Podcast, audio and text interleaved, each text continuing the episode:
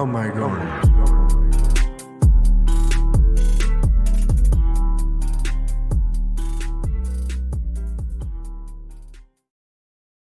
in Huddersfield, but it's like a cultural Yeah. backwater. I mean, that's why I'm on the internet. You know, that's why I'm doing my thing with like the YouTube. Stuff. So is it like a suburb or or what does your place look like?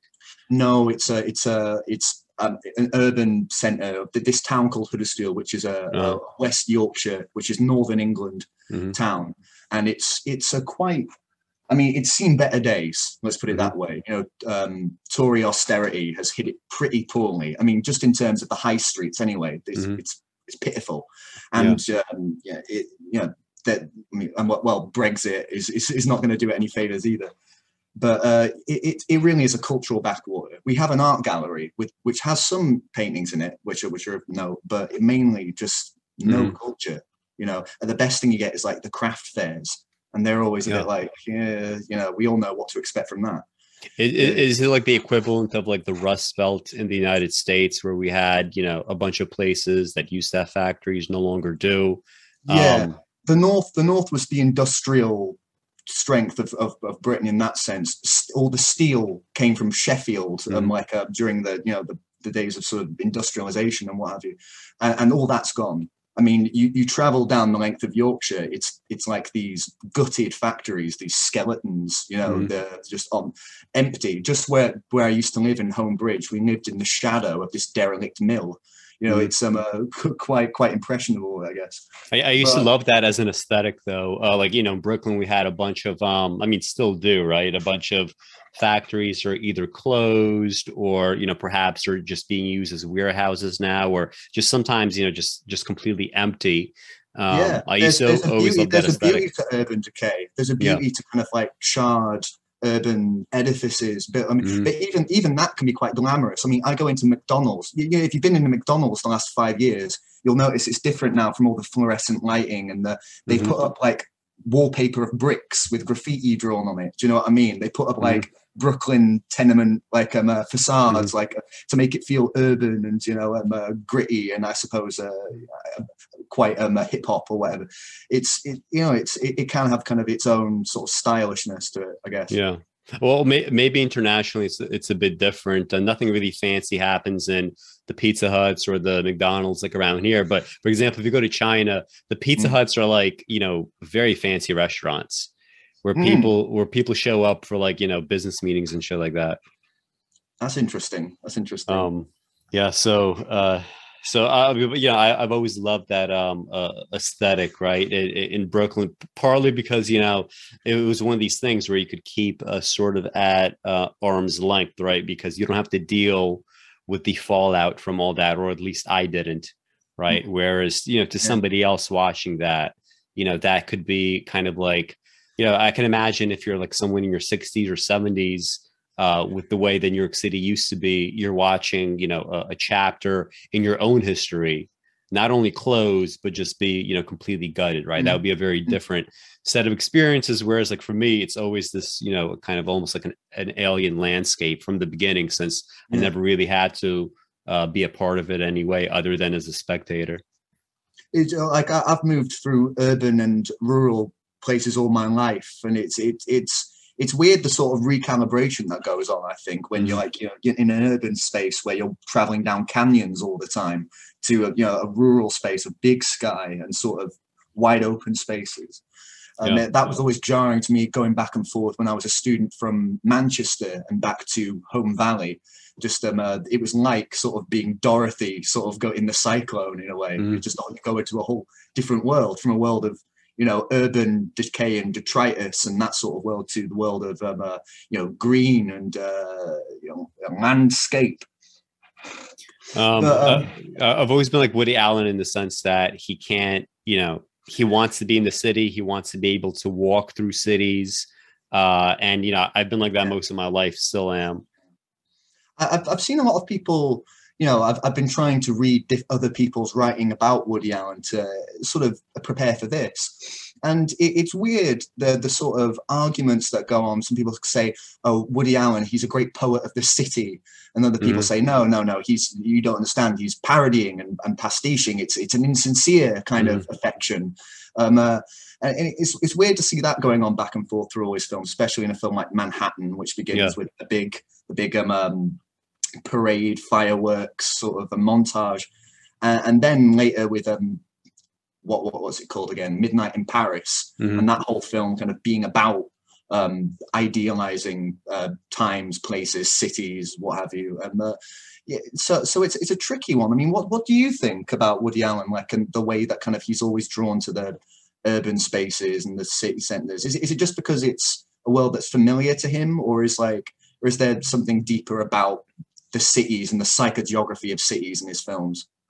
Well, first of all, I would ask you, like, do, do you think uh, that dichotomy that you brought up, that you see uh, critics uh, discussing, right? Either he's yeah. doing this parody pastiche, or you know, yeah. it's some, some, sort of a celebration. Like, like, do you do you accept that these are the two lenses to view this through? Because I've never really, uh, I've never really accepted that. It, it seems like it, it misses the mark um, in terms of what he's actually uh, been doing in a lot of cases. Although in, in they, some... they could see, they could seem like the opposing extremes of the, the, way in which people could read sort of Woody Allen's either as being, you know, one could say that um, generally artists portray themselves as either ironists or sincerists, mm-hmm. you know, and I think generally, you know, people aren't really sure whether Woody Allen is ironizing something or whether he's being sincere about something. And I don't agree that it's always um, um, the case that you know it will be um, cut and dry one or the either, or even if the the artist will be conscious of this. But like in your opinion, like do you think um, uh, like when it comes to the cities that he's singing, you know, that he's singing a big song of these cities, or or is it more of a, or is he trying to make us think more about um, uh, how we celebrate cities? Well, um, Oh, I mean, we're going to be talking a lot more uh, about this specifically. Like, I, you know, with Midnight yeah. in Paris, I'm just wondering, like, you know, to what degree is a character like uh, uh, Gil, um, mm. to what degree is he just this like no talent hack? To what degree is he supposed to be, you know, a talented artist that is just trying to break out of all the circumstances that conspire, you know, against his greatness or whatever? Uh, or you know, or is it something else? Like uh, generally, I found like to use Manhattan as an example. I'm not sure if you've read my essay in Manhattan from my uh, Woody Allen uh, real to real uh, book, but it, in that essay, I, I, basically talk about how you know when I'm going through all the reviews of this film almost mm-hmm. everybody mm-hmm. is focusing on like like the, the, cliche that's that was always uttered like it's like essay after essay is using the same phrase and you just first of all wonder how are you okay with just like using the exact same you know like trope and cliche again and again and again that you see everybody else using but the idea is it's a love letter right to to to manhattan love right to, yeah yeah and um i mean from the very beginning uh, the film strikes me as we, you know, we have uh, I forget the name of a Woody Allen's character in Manhattan, but he's Just call a, Woody Allen. It's Woody Allen, yeah. isn't it? Oh, yeah. So, so I mean, th- this guy's a real piece of shit, and everybody around is, him, yeah. and everybody around him though is not aware of that. They they have fully bought in to what he's doing, to the way that he's viewing life. Well, he's he's a he's a he's a piece of shit, but like um he's he's he's a kind of a nice person in, insofar as his relationships. I mean, no one. It's a bit like, and I know later on we'll get on to Pygmalion and stuff, but Henry mm-hmm. Higgins in a certain mm-hmm. con- in a certain context, Henry Higgins is quite you know funny and witty in the life of the party. In other contexts, he's he's evil. You know, I think that's um uh, that's Woody in film to a T. Well, I, you know, I, am not sure to what degree uh, I, would call him even, you know, nice. I guess maybe in some ways he's nice. I mean, he, he he's nice to the uh, Mariel Hemingway character, but that's mm. because he wants to fuck her, right? Yeah, yeah. And yeah. he wants to have threesomes with her, and he wants this and he wants that. Um, so, uh, and, and I mean, like even in that film, there's like this, there's this very very quick line of dialogue that you could miss very, you know, just very fast where some I forget whether he admits to it or someone accuses him of trying to run over his ex-wife with the car. And Yeah, he's like yeah, playing it off as an accident. And it's it's meant to be humorous but that's because it's in the universe of a comedy right? Real life is not a comedy. Uh you, you you're sort of left assuming that perhaps he did you know try to either intentionally or subconsciously you know essentially murder you know his ex-wife. So Yeah. there, there- and there's like a lot of a lot of stuff like that right? So i mean uh, again and again he behaves in a way that completely uh, uh bellies and is bellied by all the beautiful imagery of manhattan. And it's also interesting in the sense that you know a, a lot of similar films fr- from a similar time period like taxi driver they show a very different side of manhattan right? He always focuses on uh, well, usually focuses on The like most the, bourgeois parts yeah, yeah, like the, the, the, the the- gentrified exactly, yeah, and you know, like the, the, the yuppie side of things, he, he's Yes. he's he's interested in, in uh, seeing how you know upper class neuroses tend to play out, which it's, it's interesting to me because I mean, but, but he- like just just before I forget, like you're like I'm uh, talking about like the him his like dubious morality or what have you. Like um, uh, it, it there there just seems to be the sense with not just Manhattan but other films as well that you know, uh, and, and maybe it's a kind of a chauvinistic thing on the character's part. Um, uh, how great I am, you know, how deep I am, how wonderful I am. But it does seem to be that some way in relationships, um, the woman he's with is in some way her life is improved by meeting Woody Allen or other other people, even if they do become his enemies. They, they see some kind of improvement in their life, you know, a bit like Eliza from Pygmalion, kind of like some kind of improvement happens that kind of you, you get the sense that people tolerate him for this very Mhm. reason. Even the person he, you know, his new wife, uh, his ex-wife's new lover, like even they kind of put up with him. But you get the sense that you know this isn't, you know, we're not supposed to. yeah, even that's morally ambiguous. You know, can they? Mhm. Maybe they don't see the real depth of kind of his uh, um, problems, his neuroses, and you know, his violence, uh, his wh- what have you. Yeah, um, I, I mean, I think it's a possibility, and I, I, w- I wasn't expecting because w- when you, we were exchanging notes uh, f- for this Yeah. show, you mentioned that the Pygmalion lens, which is I, I think it's a good way of, of viewing this. So for audience members that uh, don't know, Pygmalion um, is a it's a it's a Greek myth. It was also interpreted by uh, Ovid in the Metamorphoses.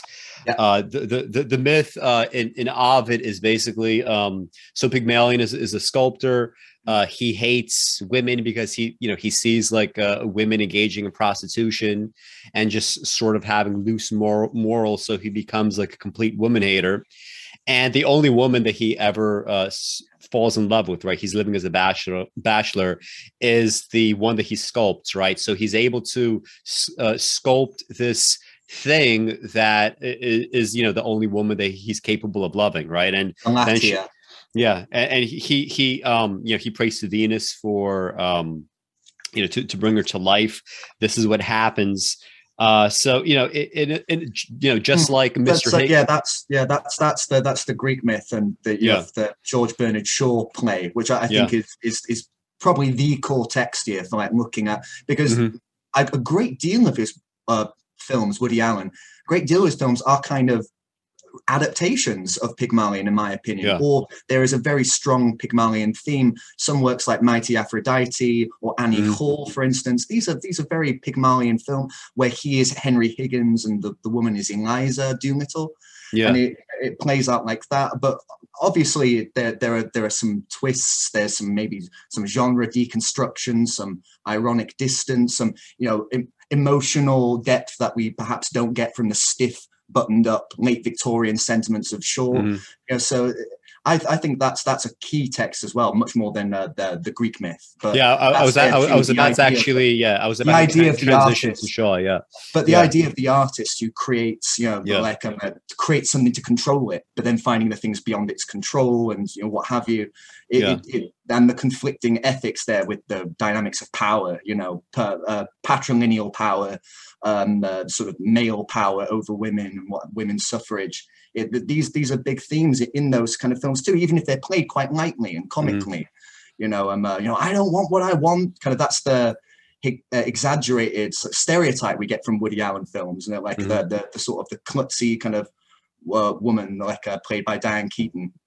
Yeah. Yeah, I, I was going to make the transition into a, a Bernard uh, Shaw's Pygmalion, and so like, I mean, like I know Ovid, I jumped the shark. yeah, well, I mean, like the Ovid poem doesn't really, um, it, it, doesn't really do much for me. There's not really that much that's happening there, but uh, depending you know, what translation you're reading, I'll, I'll I'll say that much. I quite like. Yeah, Ovid, uh, yeah, I'll, I'll yeah, stand for Ovid. Yeah, uh, yeah, definitely. I mean, e- even you know, like so, something I think that's even more obvious. Like if you look at the different translations of Catullus, right? You could get a legitimately great poem like Catullus number 51 I'll say, and, I'll and say the only good, I'll say the only good thing Rob um, Ted Hughes ever did was his um, uh, version of um, uh, Metamorphosis by Ovid. But like, yeah, I've, uh, I've, I've never read that um, version.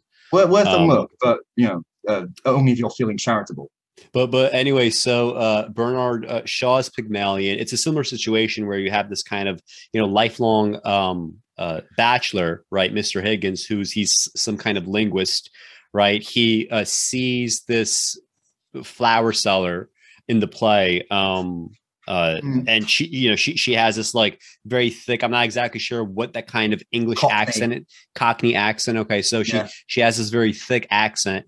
He sees her. He starts like taking down notes. Right, he starts becoming becoming obsessed Mhm. with like like thinking like can i actually you know turn her into a, a proper speaker and also in that way like a, a proper lady right part of like upper Mm. crust society and he's also a bachelor but the the new element that's introduced here that you don't get in Mm. ovid is um he also very much has like a mother complex right where like the, like Yeah. like the first time like he seems to be like a very sort of serious gruff man who's like constantly making fun of others but Mm. the second that almost see, he seems almost asexual, uh, and I think yeah. you know there, there's ways to read it where he where Yeah. he seems um, just he describes women as blocks of wood in Mhm. the in the play. Yeah, and, and it, to, to him for a long time, that's exactly what it is, right? So his mother is always pestering him, like, "Are you gonna get married or what?" Um, Mhm. And you know, he essentially says that I haven't found someone to suit me, Yeah. uh, and so says, "I can't get over you." Like, yeah, exactly, exactly. So a- a- and and this starts, you know, having more interplay with Woody Allen and his films because mm, Woody Allen oftentimes has a, a some sort of like, you know, perhaps you could call it a mother complex in some of his, like, yeah. but then that's a big theme too. Oedipus and Greek tragedies, isn't it? In a lot of his films. Oh God, you could, Yeah. we could go on forever talking about this. This is the problem with making a Woody Allen film um, uh, conversation, isn't it? Yeah. Uh, suddenly we're talking about Bergman, then we're talking about Greek tragedy, then we're talking about but but. Uh, my fair lady uh, Mhm. and um, Pygmalion. I think that's. I think that is a really interesting thing. The dynamic between Eliza and Henry Higgins. But the fact that you know he's educate, he's an elocutionist. He's educating her. He's changing the way she speaks. You uh, treating her as a little doll, dressing, and and what goes from being a very light parlor comedy, you know, a Victorian wager. Ah, I'll bet you I can pass off this um uh, this flower girl as a as a lady, turns into something very dark. Also, the moral the moral implications. You know, that you realize, you know, what what does it mean, like um for kind of a, a woman like Eliza to sort sort of um gain all this education, one could say, and uh, all these things like etiquette, but but not have the means to support herself, or, or not have um, um or not have the same weight, you know, the same um, privileges in society that someone like Higgins would would have, you know, who who takes all this stuff for granted and. Uh, uh, and it, it it it becomes strange because uh, you know she she wants uh, Henry Higgins's respect. She's kind of all, but it, it it's a compli- it's a complicated thing with my fair lady, and I was spending all day today trying to figure out kind of what the gender politic of it could really be. Mhm. You know, um, uh, and and there are people who have criticized Woody Allen, Woody Allen and his writing of women, and have said that he has a Pygmalion complex. Mhm. And um, uh, and that kind of the, the in all these films, he's this sort of creepy pederastic man who like lures in women and makes them so smart and and um and better off and so um uh, and they fall so in love with him and then but then he always kind of um, masochistically ruins the whole thing and kind of they have to Mm. move on with their yeah move on with their life but they've benefited so much from um from uh, Woody Allen and as part part I mean what I certainly resist this uh, interpretation on a on a gut level um, but I, I, I'm not sure why, because I, I think that there is a kind of moral dubiousness in a lot of Woody Allen films where you see kind of the the balance of power and sort of stuff. But I think that there's no kind of uh, uh, only the more you go on with films, the more the more um, um sophisticated the his writing of women becomes, the more kind of um, mm-hmm. Fully three dimensional his writing of women becomes. Um, so much so that they make a lot of other films like crap by comparison, their roles for women and, and what have you. I mean, uh, even if it represents a very narrow um, uh, portion of kind of society, kind of you know women, upper class women, or what have you, or like you know um, yuppies as you call them. Um, I, I, think you know it, it. There's still a very complex thing going on with gender and these things, which I think does come out of Pygmalion, but it's not not in a kind of the the way we, we, we tend to think about it. Yeah. I Uh, well, w- when I think of the play, um, the reason why I, I, thought the comparison was good um, uh, on, on, your part uh, is is partly because of what I'm about to like flesh out here. So, like yeah. with uh, you know with with the, with the play itself, um, I, I think one of the main reasons why it works so well and what makes it a, a great play isn't the fact that uh, so like th- this version of Pygmalion is one where uh, Higgins he's searching for someone uh, essentially like a woman that he can respect right just like you know just like uh, in uh, P- pygmalion in ovid's poem is looking for a woman that he could finally respect and he has to mm. find it in a woman that doesn't exist right because uh, you know, for lo- lots of men and their kinds of like you know moralizing and mm-hmm. you know sexual moralizing about women's lives, there is no woman that would work for them, right? Um, so uh, yeah. there's that part of it. But for Mr. Higgins, he is seeking someone that he could respect. The irony is he needs to do it under the context of this like you know th- this veneer of like uh, uh, someone that appears ladylike right? Someone that can speak well. Someone that sounds a certain way. Someone that dresses a certain way. Someone that looks a certain way. Um, but if you actually you know read the play from beginning to end or better yet uh, uh, uh upon second reading you see that um, Eliza mm. Doolittle has these qualities pretty much from the beginning. Mm. She doesn't have the superficial qualities of, you know, she mm. obviously doesn't have money. She mm. obviously doesn't have an upper class dialect, mm. but she has all the personality traits that he as a man is kind of seeking and he yeah. doesn't really recognize that until he puts until her through this transformation yeah. and yeah. after this transformation she is now in a position uh, to finally reject him right? Yeah but that, that's that's the the strange thing isn't it? She but he makes her into a version of himself and then uh, but then the, the, weird thing is kind of she says i could go on and i could become the female version of you. Mm-hmm. i could teach elocution to people. You get the sense you could almost pick up with eliza doolittle um, stepping into Henry Higgins's role and taking an urchin off the street. But there's even then that ending is kind of slightly problematized because you sense a conflict within Eliza where she's like, "Is that really what I want to do? Do I really want to become Henry yeah. Higgins?" And he says, "You'll be back." You, you know, like I maybe you could do that. In, in like that's that's that's certainly something that I would respect. But uh, you you will be back. You'll come back to me. Sort of mm-hmm. a bit like the ending of um, Manhattan, isn't it? Where kind of he like lingers as she's getting into the elevator. Is it? and kind of uh, she, he asked, "Will you will you be back? Are you coming back?" And um, he, um, I think um, uh, who was it? I think it was um, Dan Schneider's essay where he's talking about. Did he write an essay about Manhattan where he talks about this moment where kind of he, really she should escape, she shouldn't come back, she shouldn't. Um, I, I'm I'm not sure if he actually did an essay on Manhattan. I remember uh, I, reading someone like, um, uh, "This is how disorganized my mind is." yeah, uh, I, I, well, I did write an essay where I was arguing.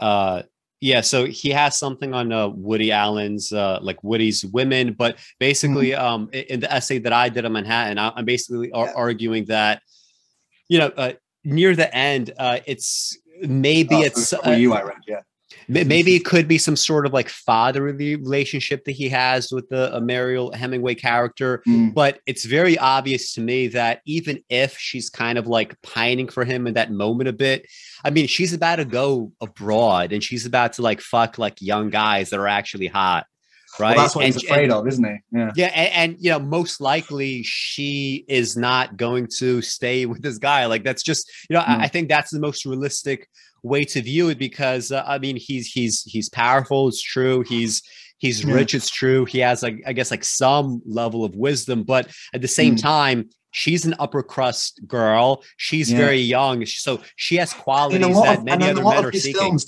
in a lot of his films there are these like teachers or scholars who like sleep with their young students, aren't them? That's that's Yeah. a, that's a power dynamic that he returns to again and again. The um, Yeah. uh, middle-aged um, um uh t- tenured kind of professor sleeping with the adoring kind of doe-eyed student. That's in Husbands and Wives too, I think. Mhm. And um, uh, in other films, like he talked about the temptation to sleep with students, and like he Mm-hmm. talks about the that worshipful kind of like relationship Yeah.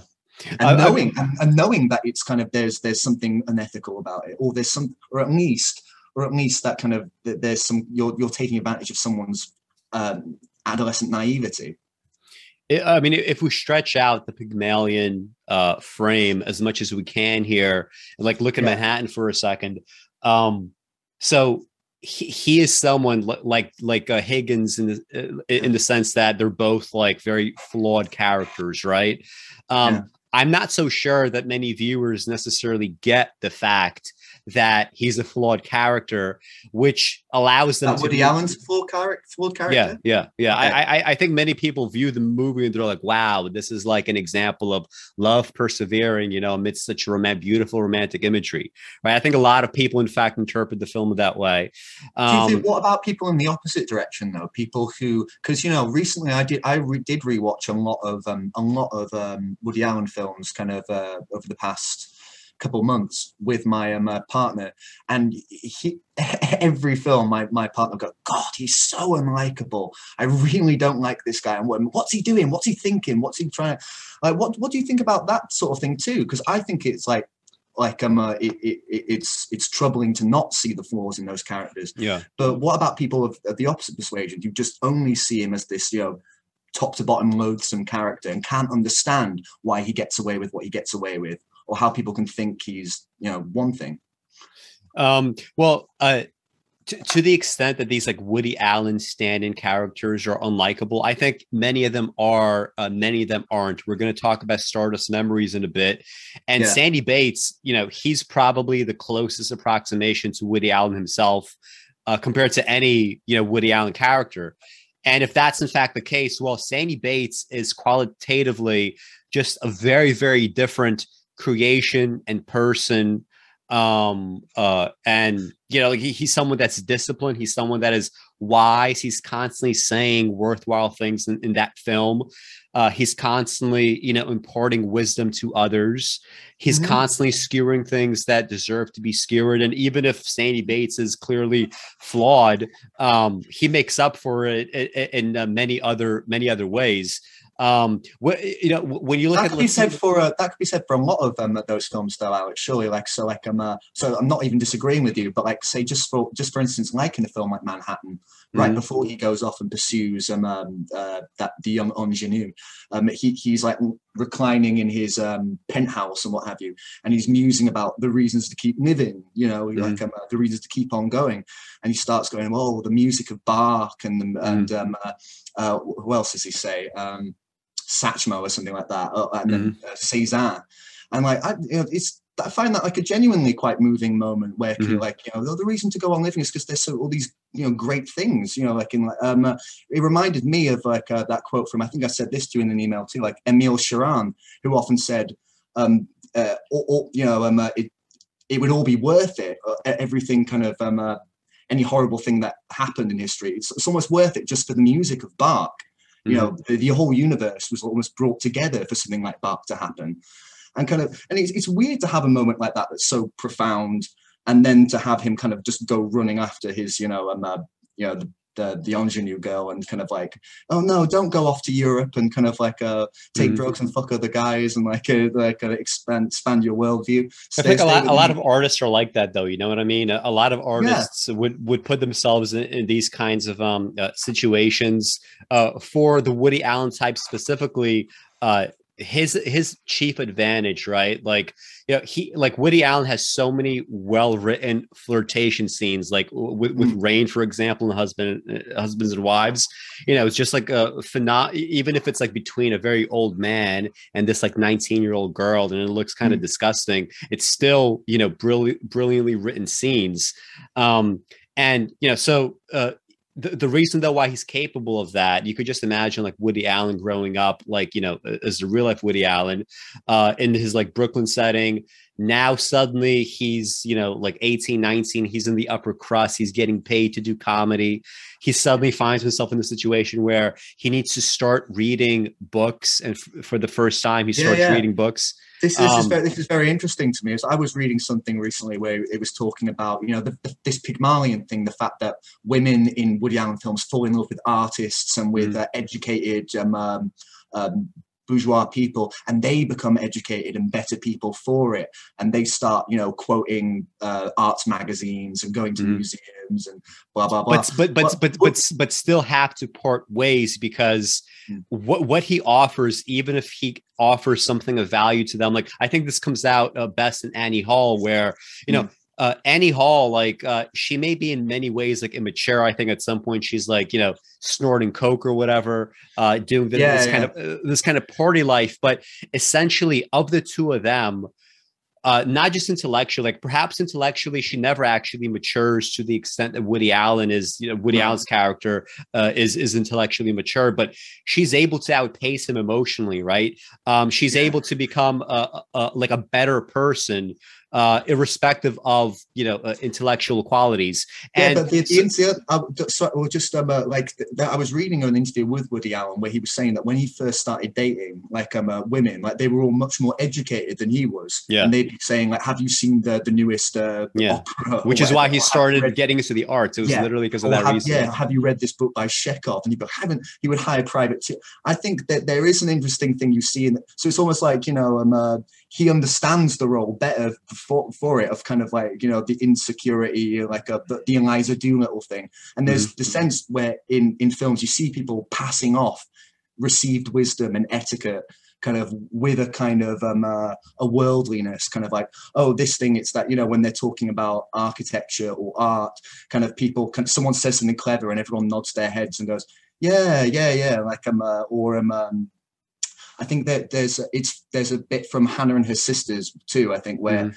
two of them, uh, the the female characters, go with an architect around the city as he points out architecture out to them, and they compete for his affection. They flirt with him as as he tries to like give them architectural jargon, and they kind of like try and repeat back what they've remembered in uh, college to him. And I think it's it's brilliant. It's like mm-hmm. it's such a subtle way of observing how people um, um, engage with one another, but or, or the way in which you know people don't have the same educational backgrounds in real life. People when when people interact, you know, th- there is always a sort of kind of weird rhetorical slack going on where people kind of nod and look blankly at one another and sort of. Um, uh, I think he really gets the the small talk and the the dialogical parts mm. of the stuff the stuff like dialogue so well. Yeah. Because he gets that thing kind of be, being in that position where someone like um uh, like uh, well, I think he said himself, someone would ask him if he read a, a novel, and he'd go, "I read comic books," you know, and, and feeling like uh, embarrassed and out of his league. Yeah, uh, I mean, like the reason why this is so much closer to uh, Shaw's Pygmalion than Ovid's is. Yeah you know, with Ovid, you just have a, a, guy that falls in love with his own creation. Hmm. With mm. um, uh, Bernard Shaw, uh, his his uh, Higgins is is basically someone who, you know, he does try to construct someone that he could, you know, subliminally love, right? I feel like that's a definite subconscious drive throughout the text. But mm. in the midst of doing this, he ends up creating, right, someone that that that is in a sense co-creating herself, right? Eliza mm. is from the beginning a a strong character. She's someone that has depth to her. She's someone that has boundaries and some level of like self-respect. Which and, is what makes it such a good melodrama uh, yeah. because because of that that real emotionality that you feel in, in scenes coming from the characters and not just from um, not just from a whole perspective. They've had an mm-hmm. upbringing, they've had a whole progression as a person, which is why the Pygmalion story is so interesting because it's an it's a it's a sort of interstitial mo- it's a moment of someone's development where they move from one thing to another and it's awkward and it comes with all sorts of terrifying implications you know, and, and the the other side of it though, and it's formed through the social relationships one makes. You know, uh, through these these these men, through these um, uh, you know, this weird. Sorry, go on. Well, uh, I mean, like the other side of this though is that like um in, in, the act of this like co-creation, both of them are you know in the midst of uh, essentially mm-hmm. creating each other. Higgins, yeah. when he's done, you know, with Eliza in a sense, uh, her personality traits start to like reflect poorly on him, right? He has to now Yeah. face with his own kind of shortcomings. And you see a Yeah. lot, the, reason why the Pygmalion connection works with Woody is you see a lot of the same thing happening in uh, the Woody Allen characters again and again, where if he does offer something of value, right, to a woman that he's dating, um, if she ends up leaving him, uh, uh, this is usually a process of he has to deal right with his own issues right? He has to bring them to the fore. They are brought to the fore in the process of this co-creation. Uh, annie hall uh, again in, many respects is just a, a more mature person than woody by the end of the film. So you wonder what exactly did he give to her? Was this going to you know come about uh, you know of its own accord eventually anyway or what?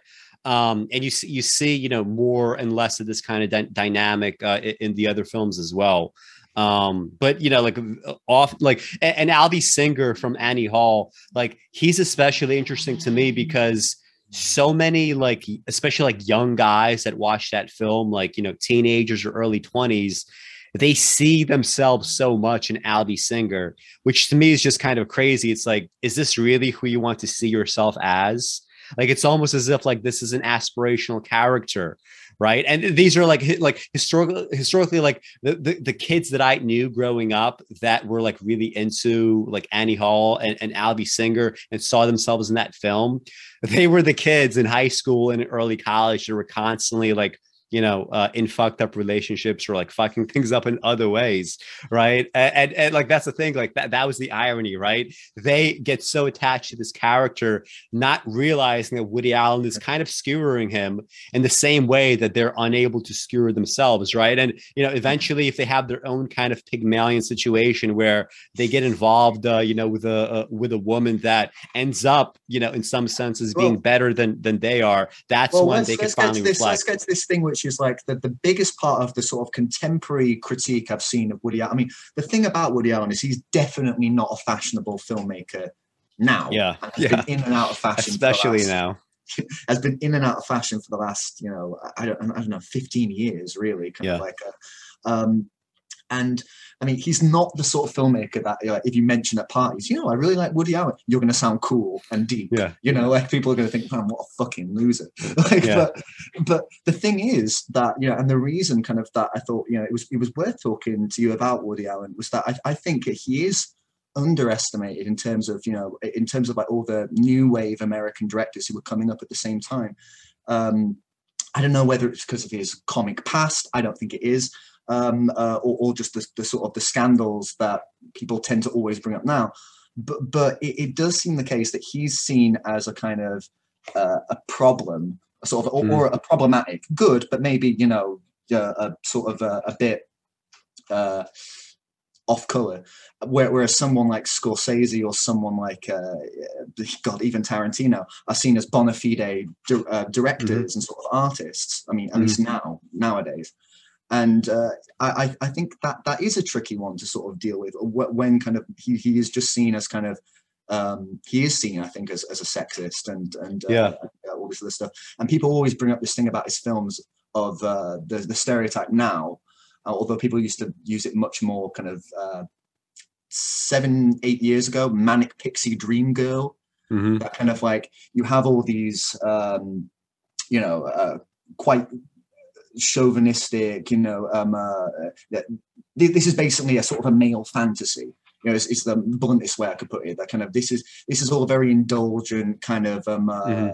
Uh, self-centered, kind of uh, airing out of his his neuroses about women and whatever, and kind of he he, he returns to it again and again and again. But like, but like they're they're better than he is though in so many of these films. Like I feel like that's like that has to be wrestled with in some way. Those characters are Girls, yeah. yeah they're they're better people oftentimes not always they're more mature oftentimes not always um and to the extent that he has like completely broken characters like like Dorrie uh they reflect his own issues and but uh you know like uh like so so when we say like that he's out of fashion i think one of the reasons why he would be out of fashion is he does deal with a certain kind of um male sexuality right They're And- macho. Even even if he is a kind of you know short kind of um uh, yeah yeah guy- yeah they are quite macho films. He does play quite the you know macho Mhm. characters, man Yeah. like all, all that sort of stuff. Yeah, you think, and, I think, uh, think yeah. that's threatening in a in a way to kind of current sensibilities, kind of. yeah, like, yeah, yeah, see- th- th- yeah. to This, this is what I'm getting at. Yeah, this is what I'm getting at. Yeah. Yeah. So, so, so it's basically it's like you know, um, I so so first of all, like in contemporary society, like male sexuality and like the depth of male sexuality and the and the whole idea that males could like sit around and think about their sexualities and think about their Yeah. sex lives and sort of you know meditate on their it could be pathologies it could be neuroses it could be Yeah. you know healthy relationships like that's considered taboo you as a man should not have any depth of sexuality right only the women are allowed to have depth like they're turning you know uh, women once again into noble savages right and they have this like mysterious sexuality and we ought to celebrate and we ought to talk about it but But e- Ma- even something like Stardust Memories is point is pointed Yeah. to with Yeah. Charlotte Rampling's role as kind of like Yeah. she's the crazy, unattainable. You know, she's like. Medea or something like that. Do you know what I mean? And you kind of go, oh, well, well, yeah, but that's kind of the point. But I, I. I, it, it, it, you know, it's. It, it, it's it does seem kind of it certainly seems opposed to a kind of to the kind of political correctness we see now yeah and definitely we do see a lot of um, politics i think informing the way that critical consensus is, is built kind of um, uh, at least on these aggregated websites and what have Mhm. you and sort of uh, all, all that kind of thing and it could just be that instead of cribbing one another all the time these critics generally just tend to have the same cliched thoughts about yeah films and just follow the what's in the air at the moment like oh i've a, this guy seems to be swinging his dick a bit kind of like he Mm. seems to kind of like being in the on the camera he likes kind of like making putting himself at the center of the stories with kind of like and making his um uh, you know, making them about him getting with these beautiful actresses Mm. who are always crazy like it feels like his it must be his fantasy right i mean Yeah. this uh the, you know well, it, it, it, but it's it's also real though. Like it's it's also real in the sense that like you know when when Woody Allen was growing up, like in Brooklyn or whatever, like he re- he recognized that the way into getting these like you know supermodels or whatever or actresses that he's interested in. It, it you know it's not going to come through his like great fucking looks right it's not going to come from his like overwhelming height right? Uh me, me being five eight myself right? Um i'm always kind of like shocked at seeing like various subreddits and, and, and things where men are like really obsessed with their own heights. And it's Yeah. actually galling to lots of people and to women especially that you could have a guy like woody allen who the only thing that he has going for him is he has tons and tons of like verbal ability let's say right um and he has like uh like and also you know he happens to be like rich and talented right uh which is Yeah. like another kind of equalizer right but he's not you know great looking he looks you know uh, dorky and dopey and he looks like a nerd he's short uh, he is actually surprisingly though like very athletic. That's one of the things that people don't know about him. But um, anyway, that that's like very galling, right? the Not- musician yeah.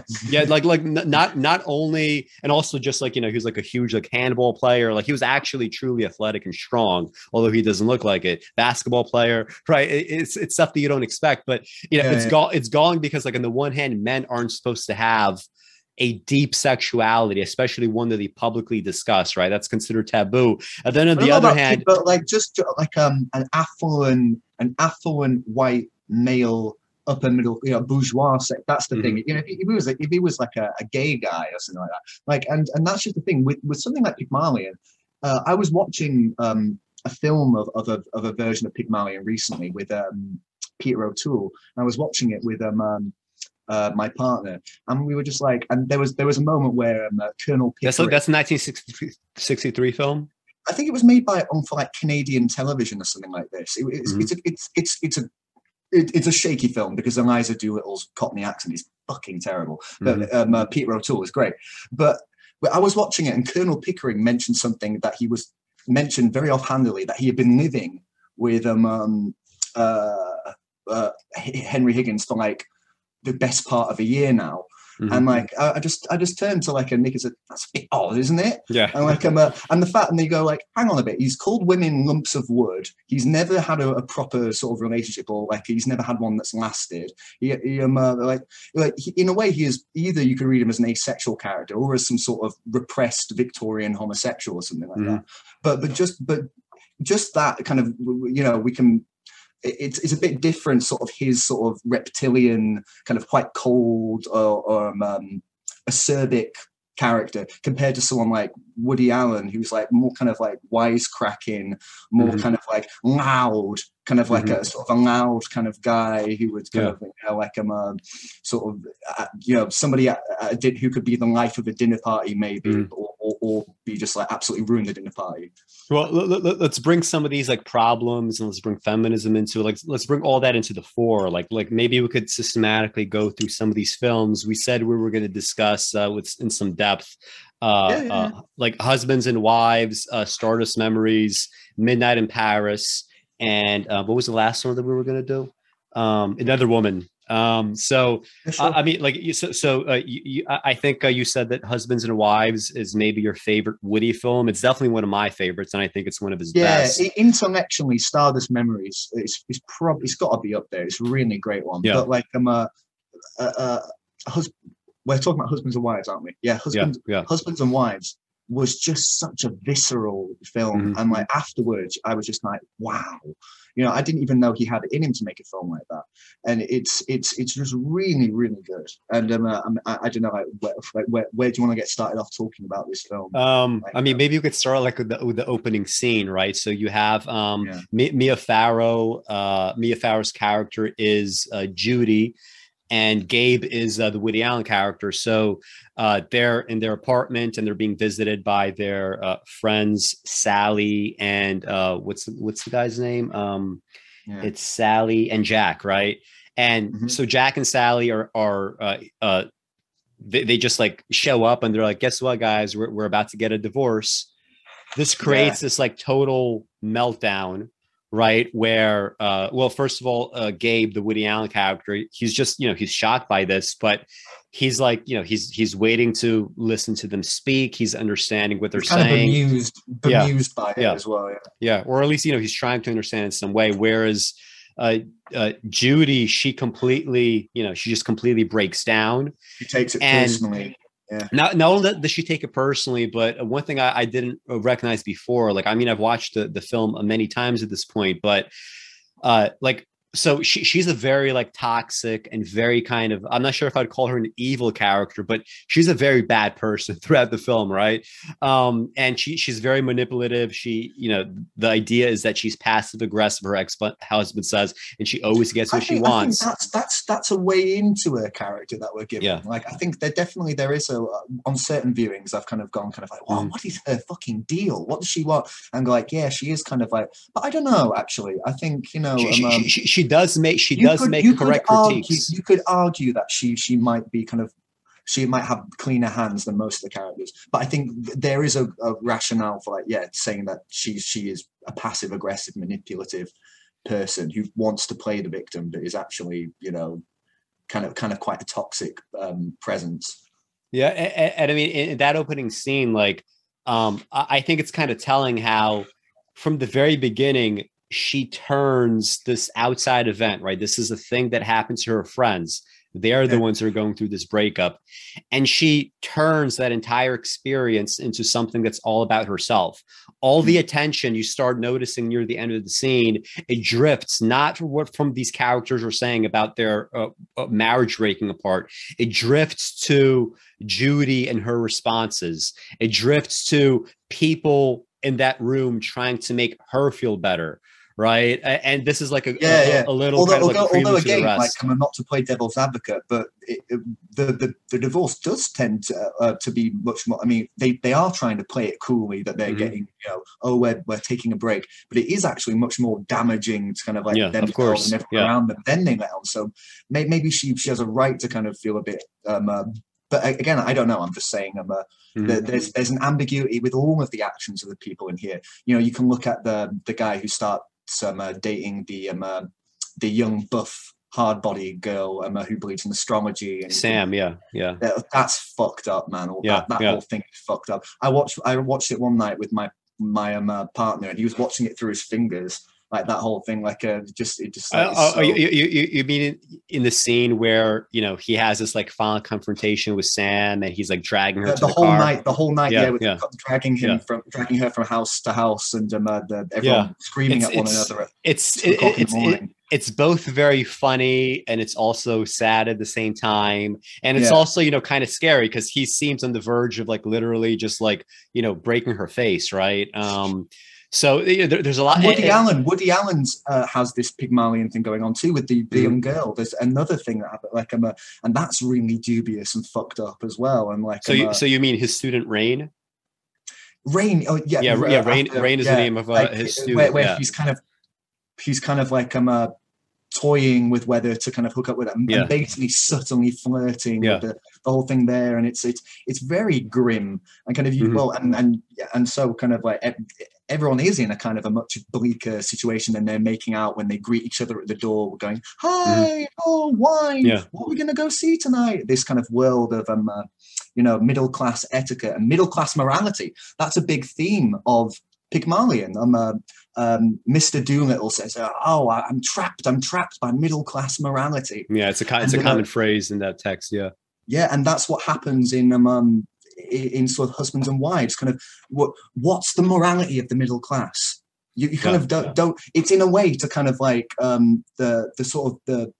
I, I- don't know. I don't want to get into like Hegelianism or anything like that, but it's almost like you're supposed to feel okay with anything. No, no, it's not. A, it's not a, a, a divorce. It's a trial separation. We're seeing other people. You know, like I'm a.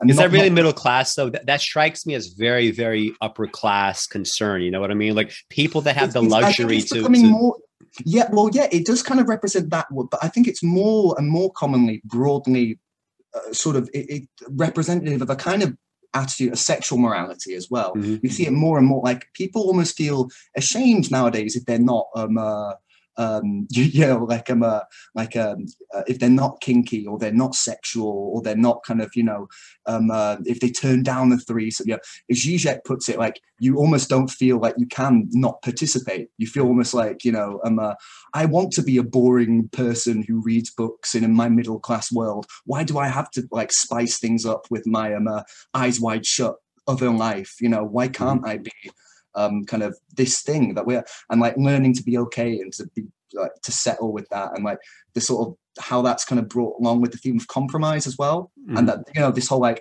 are you chasing after a fantasy? Are you chasing after something you just think you want? And there's that phrase as well from Pygmalion and I think Henry Higgins says it if we if we really knew what we wanted would we really even want it? Like um uh, or, Mhm. or if we if we knew what we were doing why would we ever fucking do it? Um uh, it, it's kind of that thing there kind of like people try and sort of chase after what they think they want or they kind of feel like they have to do that. Like um uh, oh you're seeing other people. Now i have to go see other people. Um uh, you're, you're you know you're moving on with my life. I have to do the things that everyone sees i'm moving on with my life even though you know you're not okay and you haven't moved on. You know this kind of that weirdness thing there you're kind of like what is you know the the question uh, it, it, it's it's it's a double bind in a way. Like is it quote unquote middle class morality. I don't know. And and certainly you know what one would call middle class morality is very different from the world of pygmalion Mhm. to the, the way that it's it is in um husbands and wives and even the way it is now i think. That sort of thing shifts. But it's it's interesting and it feels real. Uh, i think it's it feels really three-dimensional and really like kind of the sort of you know i mean i haven't always had amazing relationships so that i haven't always been um unselfish in love and kind of that sort of thing too and it, i think it gets right the the ways in which kind of those dynamics play the way in which people insecurities bounce off of one another in a Mhm. social context too. In the context of class and the context of kind of you know if you're dating someone who's not um you know if you're middle class and you date someone who's not middle class or someone who's much even richer than you like what happens there? Like um, uh, someone who's older than you someone who um uh, it's it's it's it's like it's complicated and it involves a lot of masks and a lot of what have you Mhm. a lot of role playing and kind of saying the right things. You mentioned earlier um uh in our notes about like framing. So there's like a couple of things i want to mention. So like first of all in terms of uh uh specific like so in husbands and wives uh it's uh shot through like mostly like a handheld camera so it's very Yeah. kind of it's very kind of jagged right that that opening scene uh where the four uh friends are you know with each other and uh, uh uh, jack and sally announce their divorce um it's kind of like the camera is sort of like getting in behind some of the characters uh it's, It's you know every. Yeah exactly everything feels like very kind of um you know uh, immersive and also kind of like jagged you know shaky uh and throughout throughout the, the film um there's this kind of like uh, uh um it's like a conceit right where this is supposed to be like a documentary, right? Um, I'm not sure if you remember uh, that that portion of the film, but the characters are basically uh, being, being spoke, interviewed. Yeah, being interviewed by somebody that we never see. Yeah. The guy asks like some kind of you know barbed questions uh, at times about their personalities, their you know sexuality, why they behave Open the way they're behaving, yeah, yeah. Um, and you know uh, uh just just like what what do you think about this uh, faux documentary aspect of it? Because um you know, like like what is the implication that you have like someone that wants to interview essentially these four random people about their relationships? Because to me, it's like there's like two levels of irony here. Uh, uh, we have uh, the fact that like just generally speaking, most people would not be interested in some generic person's sex life, right? You you, you wouldn't uh, have that happen ordinarily. Um, but in this case, surprised. Some, well, I, I, I, I, mean, sometimes, but like specifically for the subject of a documentary, that generally doesn't happen unless well, there's like a, well, a, reason. Now, nowadays, it. especially on British TV, a lot of gimmick um, d- documentaries are like this. Actually, I mean, they, oh, really? they don't tend to be about characters from that kind of um, that kind of world of you know yuppie world. They're usually yeah. more about kind of um, uh, working people or what, what have you. But there, there, usually is that sort of conceit of kind of you know real people, yeah. real whatever. Or, or let's say like it, it, wouldn't happen in like what is this like 1992? Like it probably wouldn't happen in 1992, right? But it yeah. happens here, and part of the reason why it happens here obviously is these four characters they are you know and this is where like that conceit starts to turn into like really what the reality is. Uh th- these four characters they are unique cases because they've been crafted as like subtle nuanced characters by the director and the writer who is woody allen right? They've been made into art and therefore they are you know considered valuable enough to ask questions about right? Because you know you get this film for only about it's a little over 90 minutes but you get a ton of character arcs, you get a ton of changes, and you get tons of psychological revelations, right? This is the reason why you could have this conceit and you could make it work in, in this context, even if you are operating under multiple levels of irony there. Um, so that's kind of like the, the frame for the film, and just always keeping in mind this like handheld camera portion to it like very oftentimes like you mentioned also in your notes that but no people- one no one acknowledges the camera outside of the interviews that's the yeah, interesting yeah. thing that it's they're not treated as a so no one like turns and goes why are the film camera like uh, so it, it's almost as if we go from we kind of waver back and forward between that in, in, a way and like and but it never takes one by surprise that's the mm-hmm. interesting thing i think the sort of the it, it's it's basically just a really good, really eloquent way to get that immersiveness and but that directness as well, where where just the characters speak directly to us, and then events follow naturally as it so something happens and then we see it it doesn't feel like a contrivance things just follow on as a sequence mm-hmm. like a mockumentary would but it doesn't it doesn't make parade itself or, or try to uh, uh, you know um to contrive a kind of documentary um, thing with like you know where like Blair Witch or something like that, mm-hmm. like uh, or, or, one of these other mockumentaries. Um, it, it, it, the the the the commentary and the interviews, as it were, sort of bookend certain segments. They sort of um, divide them up into to sort of different parts of the narrative. I think, like um, um or, or, or chapters.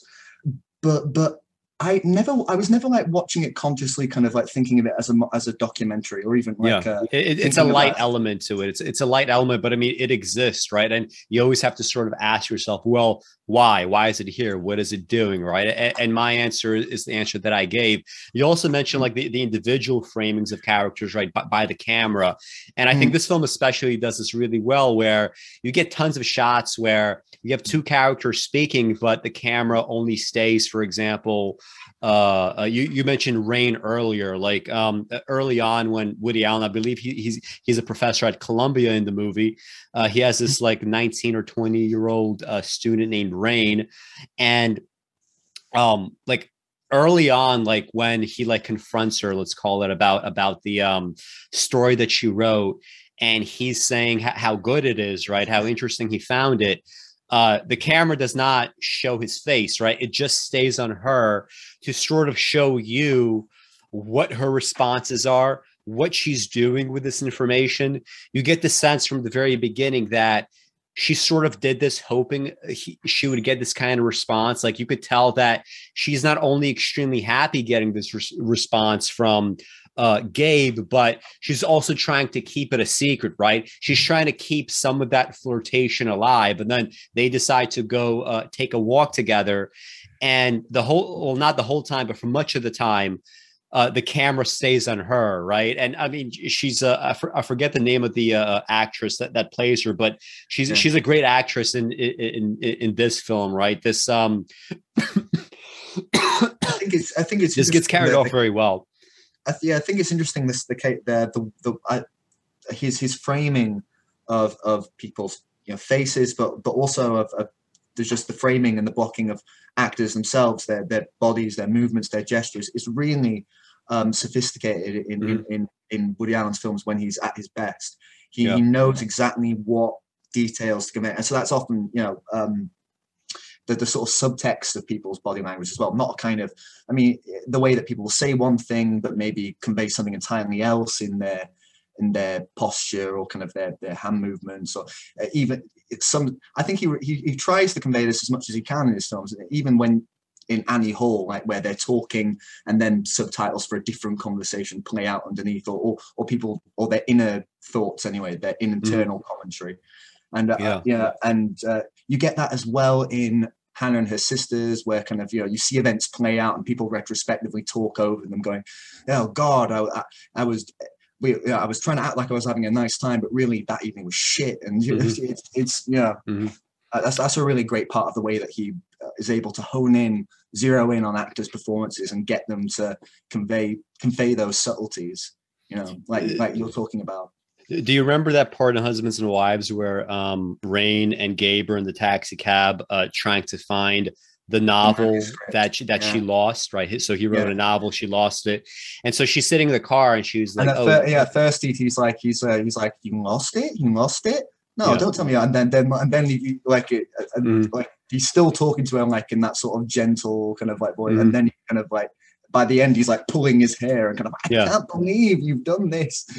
And, and, in the cab, they're just like um, she starts saying like you know there's something so Freudian about this, right? Uh, where you know maybe I was threatened by your by your book, right? You're yeah. so and you know she starts actually giving off uh, the same kind of critiques that we alluded to earlier, right? Those feminist yeah. critiques where you know she's saying stuff to him like you know th- these these guys are just walking around like the way that you're describing women and the way you're describing these relationships isn't it so kind yeah. of like retrograde? Isn't it you know isn't this isn't it that? And at some point like so on the one hand like uh, the re- the reason why I was uh, I was calling all, all this stuff like you know male sexuality isn't taken seriously. It's so, it's almost st- stigmatized in a sense. Like you see in that scene the reality of, of that kind of assessment play out because yeah. As she's criticizes criticizing him and specifically his novel right which is the thing that he's most concerned about yeah. uh she seems to be just kind of like fishing for a reaction because at some point when she gets like in the heat of these critiques he's like essentially like like why should i uh, care about what some 20 year old twit is telling me? is the way that he calls her.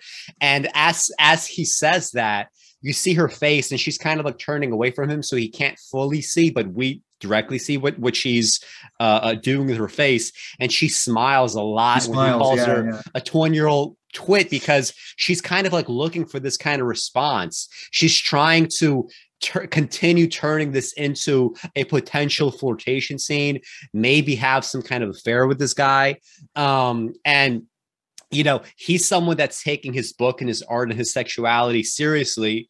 She is responding to this, you know, uh, as a even if she's like a you know a too young of a girl to truly understand what's going on. She understands it enough to to get more or less what she wants out of this interaction, and you know, I think that gets very much underplayed. Like it, it you know, it's very subtle. Like all it is is like they're talking and the camera just stays on her right and she's yeah, turning away right it's one of the best it's one of the best moments of the film yeah yeah um I mean, the, the big the big arguments, the big confrontations are always kind of the the high point of the those melodramas.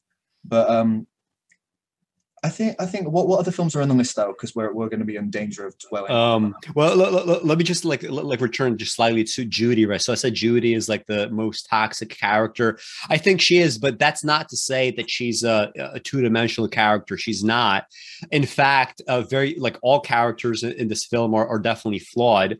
She, Um, needs, she seems emotionally needy. I mean, that seems. I mean, yeah, she she is she is- she is of course she's she's all that. She's you know she's also kind of like an emotional vampire in many ways. But uh, many of the critiques that she lobs against Gabe, they are correct, right? When Gabe Yeah. says, you know, when people do this like you know bullshit, like you know this like a naive anti-natalist argument, like why would you bring children into this world, blah blah blah. When it's you know th- th- that's never a good argument. I think there's plenty of arguments why someone, especially certain kinds of people, shouldn't have kids, but that's rarely a good argument. And when Gabe like brings this up, she's like, "Oh, that's bullshit, right? You're just hiding behind this like highfalutin philosophy," which is absolutely true. And it made me think upon. I rewatched it a couple nights ago. Imagine Rain, right, decides to like not only have a relationship with this guy imagine that she plays like this total like male fantasy. Not to say this is my male fa- fantasy but this is like a generic male fantasy of i'm gonna be the pretty young beautiful housewife and i'm gonna fucking suck you in any kind of you know combination that you want and i'm just gonna stay home you know, uh, read the books that you send me to read, write whenever I can write stories and regale you with my talents, and pop out baby after baby after baby. I get the sense Gabe would have agreed to that arrangement, right? Like a 20 year old girl, he's already like almost 50. He probably would have said yes, whereas he did not say yes to Judy. Um, and you know, I, I I think like a lot of the critiques that she makes of some of the characters in the films, they are spot on. It's also true that the, these critiques are just as applicable to her. Therefore, she is hypocritical in many regards. I mean, she flips out in, in the first scene about the, the breakup of Jack and Sally because she herself admits later on in, in the movie that you know she herself is scared of her own marriage breaking apart, which is why she had that that kind of hysterical response. Um, so Mhm. and, and, just just a couple uh, other things before we move on to the next film. Uh, I, I think it's also really like one of the best scenes in the film is when Rain's parents during like Rain's birthday party. I think that's when she turns twenty or twenty one. I forget the age that she turns, but you get very briefly like a five 10 second interaction between Rain's parents. They're alone. They kiss each other. They like, I think they toast glasses. I think they're drinking champagne. They're creepy.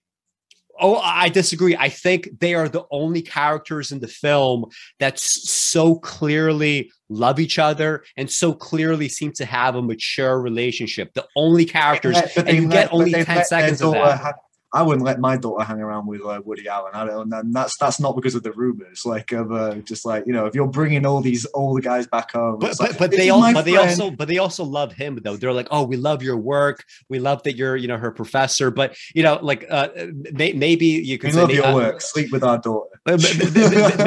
Maybe in some way i don't know maybe they're not the best parents i mean who knows but it's specifically about the dynamics of their own relationship like i think it's so wonderful. They do that- seem happy. They, you- they seem you- happy. and, you but you only get like 10 seconds of that genuine interaction where they just look at each other and they're like my god it's name their, like they they name their child after Rilke. Yeah, you know yeah. what? It's it's like the the the, the bourgeois Yeah. dream. You know, kind of like um. Uh, but, but, but, but, soiree. but but but but it's also genuine between them. I mean, again, it's only 10 seconds, but they look at each other and they're like, God, like it's been 30 years, but they have such a loving look. and yeah, they're so yeah, yeah. and they're so and, scene, and, and, and nobody nobody else in the film has everybody else has some sort of ta- toxic kind of dynamic uh, I, I think the funniest scene in the movie is uh when uh, uh so like rain is like standing outside and suddenly the psychiatrist that she ends up like seeing right? Uh her, her therapist essentially she ends up like sleeping with um and he's like confronting her because she he wants to find out why aren't they dating anymore? And you see this like old guy just like yelling at her and you're like what the fuck? But then the camera after like you know like a half minute of this you don't even see woody then the Yeah. camera suddenly pans to woody and you see these two old ass guys like staring at each other, and the one thing in common, the com the com denominator is this girl that's like like standing between them that got them in this situation that you know was into one slept with her therapist clearly wants to sleep with this other guy. And you know in like in a typical kind of like feminist reading you know they would view this as like oh he's he's you know he's groom they're grooming this little innocent girl when the most realistic reading when you see that scene is wow she's the only one with any kind of power here and these two look so pathetic right? And it's it's very obvious like where woody stands there as the artist like as the over voice in the film. He's critical he's clearly critical of gabe and he's critical of the therapist and he's critical of this girl despite the fact that he imbues her with all this power right? Um yeah. and uh, like like in terms of like any kind of like straitjacket feminist narrative i mean you can't do that. It's clear that she's the only one with power in that scenario. Like look at these two old guys almost coming to blows over this like like 20 year old twit you know it's just crazy but um anyway wow you're a real misogynist there alex yeah I, I definitely have misogynistic tendencies when I talk about uh, Woody Allen's films. Well, I, I, I don't know. I, I, don't, I, don't, I don't think she is a twit, and I think yeah. you know, like I'm. Uh, I'm just, you know, I'm just, quote, I'm just quoting messing, him. She's messing around with older men, but you know, yeah, I, yeah, I, think it's um, uh, I think that the whole again, the whole thing that's interesting about those sort of films that Woody Allen makes is the sort of the moral ambiguity. Yeah. And the fact that kind of like every, everyone's kind of culpable in all of this. Yeah. Um, uh, be, because of the hypocrisy that goes on all around, but all the kind of um, the weird signaling everyone does to one another, yeah. kind of like you know the, the the weirdness of flirtation as well, mm. and like the the again the social dynamics of that. But yeah. um, what? Yeah. Uh, but we should move on to another Woody Allen film, man. Yeah, well, well, just another thing on Rain. I mean, she's uh, uh, uh she's definitely probably she's probably my favorite Woody Allen character right? Because I mean, there there is like she's so much great lines. Yeah, she's got great lines. There's so much to her. She probably does have actual depth. It seems like she does have some level of writing talent, some level of like critical acumen. It's always like you know wishy washy uh, as to whether or not the artists within these films are actually talented or whether Woody is just making fun of them. I think usually or oftentimes at least he is making fun of them. Uh, but but Rain is you know she, she's in the one hand like yes she is like presented as like a, a naive 20 year old but she's also presented as someone that's powerful alluring you know perhaps even yeah. brilliant in some ways and i think you know any kind of like like like the reason why like i i so push back against feminism is and its attempts to like straitjacket so much they you mean like such feminist criticism or like feminist criticism or like a lot of like feminist ideology. Like there's this kind of overcompensation for years and years of abuse by the hands of men and patriarchal you know arrangements to the point that uh, right now women and feminists are so willing to paper over actual depth in, in you know various characters whether it's like you know marion and another woman or whether it's rain in, in, this film they want to paper over all those realities. They want to paper over the power that so many of these women in fact have um, and by doing that you're kind of like ta- you're taking a lot away from women and I, don't think a lot of people get that.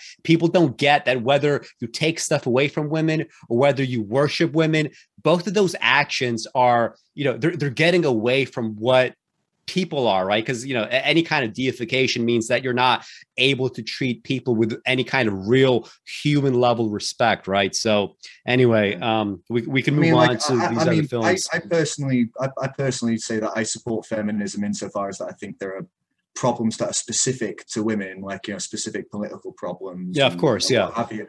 Like um, uh, and obviously there are all kinds of strains of um, uh, um pop ideology, pop philosophy, yeah. pop feminism pop politics that really I'm, I'm, kind of focusing more more on that right and a lot of like more kind of like mainstream narratives uh, you know, yeah, it's yeah, not yeah. it's not obviously that I'm against like the concept of feminism. Like, I, I like, want women like, you know, to we, it's so easy, especially on and, YouTube, especially on YouTube, to just be like um, lumped in with kind of the the usual kind of anti-feminist rhetoric that goes on, and it's like uh, that stuff's just as, if not more, toxic. And I, I think you know, there's many arguments one can make that Woody Allen's filmography is, you know, for the most part, largely quite feminist or, or yeah, lends. Itself, 100%. lends itself to a sophisticated feminist yes. vernacular, you know, like um, yes. um, in, in the sense that women are, are portrayed as, as real three dimensional people with their, you know, um normal people with their everyday lives, kind of like you know, even if they do come from like again the upper crust or are they're yuppies in these films, mm-hmm. kind of like you can't. You, I think Woody out there is a quote from him saying that kind of you can say a lot of things about me, but you can't say that I don't know how to write women. Yeah, so of course. women yeah. might not always be angels or you know or, or, what have you like in his films but they're, they're still really good characters and that kind of makes them sort of that means you can't have a a, a sort of a, um, a, a, a, shitty kind of like surface level reading of that thing in terms of the gender relationships mm. it portrays like just like I don't, I don't think you could um, uh, say that you know obviously pygmalion reflects all kinds of attitudes at the time that it was written which don't you know a track very well kind of now and kind of, but but it you know it's I wouldn't call it a sexist play and I don't of think, I don't think and I, I, don't think it's a sexist text and I don't think the characters in that are sexist stereotypes even if mm-hmm. they even if they're playing with certain kind of um, um, um, things that are taken from like the, the actual like uh, you know like like cockney slang like for instance in the fact in England, class is very is very well represented in terms of elocution and in terms of kind of how people speak and pronounce mm-hmm. the Queen's English. Yeah. You know, whereas in America, it's it's um it's uh it's it, in New York, it's maybe something much more subtle. Like um, uh, I, I don't know. Yeah, I, I, I, that, but that goes, but that goes for, for gender too, as well mm-hmm. as like you know accent. You know, it's all that's played out really well. I mean, I, I, definitely agree with that. Like, we could move into like another uh, woman, um, 1987 film by Woody Allen, starring uh, Gena Rowland.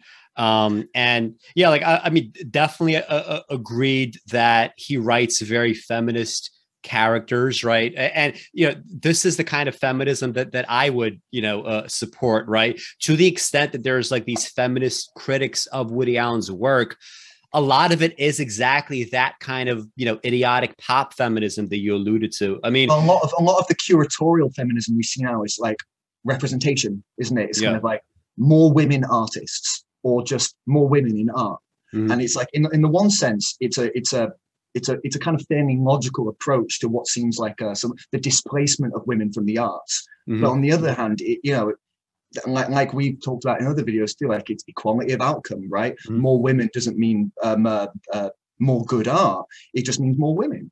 Yeah. And like, you know, it could mean more bad art too. It could mm-hmm. mean, you know, it could, it means all sorts of different things. And, and, and the way that that plays into selection processes too. I mean, you talked about the way in which male sexuality is kind of off the table nowadays. I think it's more the case that kind of sort of male, the idea of sort of male narratives are kind of mm-hmm. seen as a bit kind of the man's side of the story. We, we hear we hear these kind of, and I don't know how exaggerated these reports are, but there there are all sorts of um, chatter and gossip about how in competitions for you know arts prizes or what have you men are passed over for kind of women artists or more mm. slightly more exotic artists you know they, they come they come from the authentic ghetto you know their story you know this um, um you know it they're, they're treated very much like that kind of like like exotic beautiful interesting people uh, yeah. uh, in, instead of kind of people who have something um, um creative they want to do and yeah. I think I think on that level, that kind of liberal politic of kind of like feminism, where it's like just get rid of all the issues and make it just about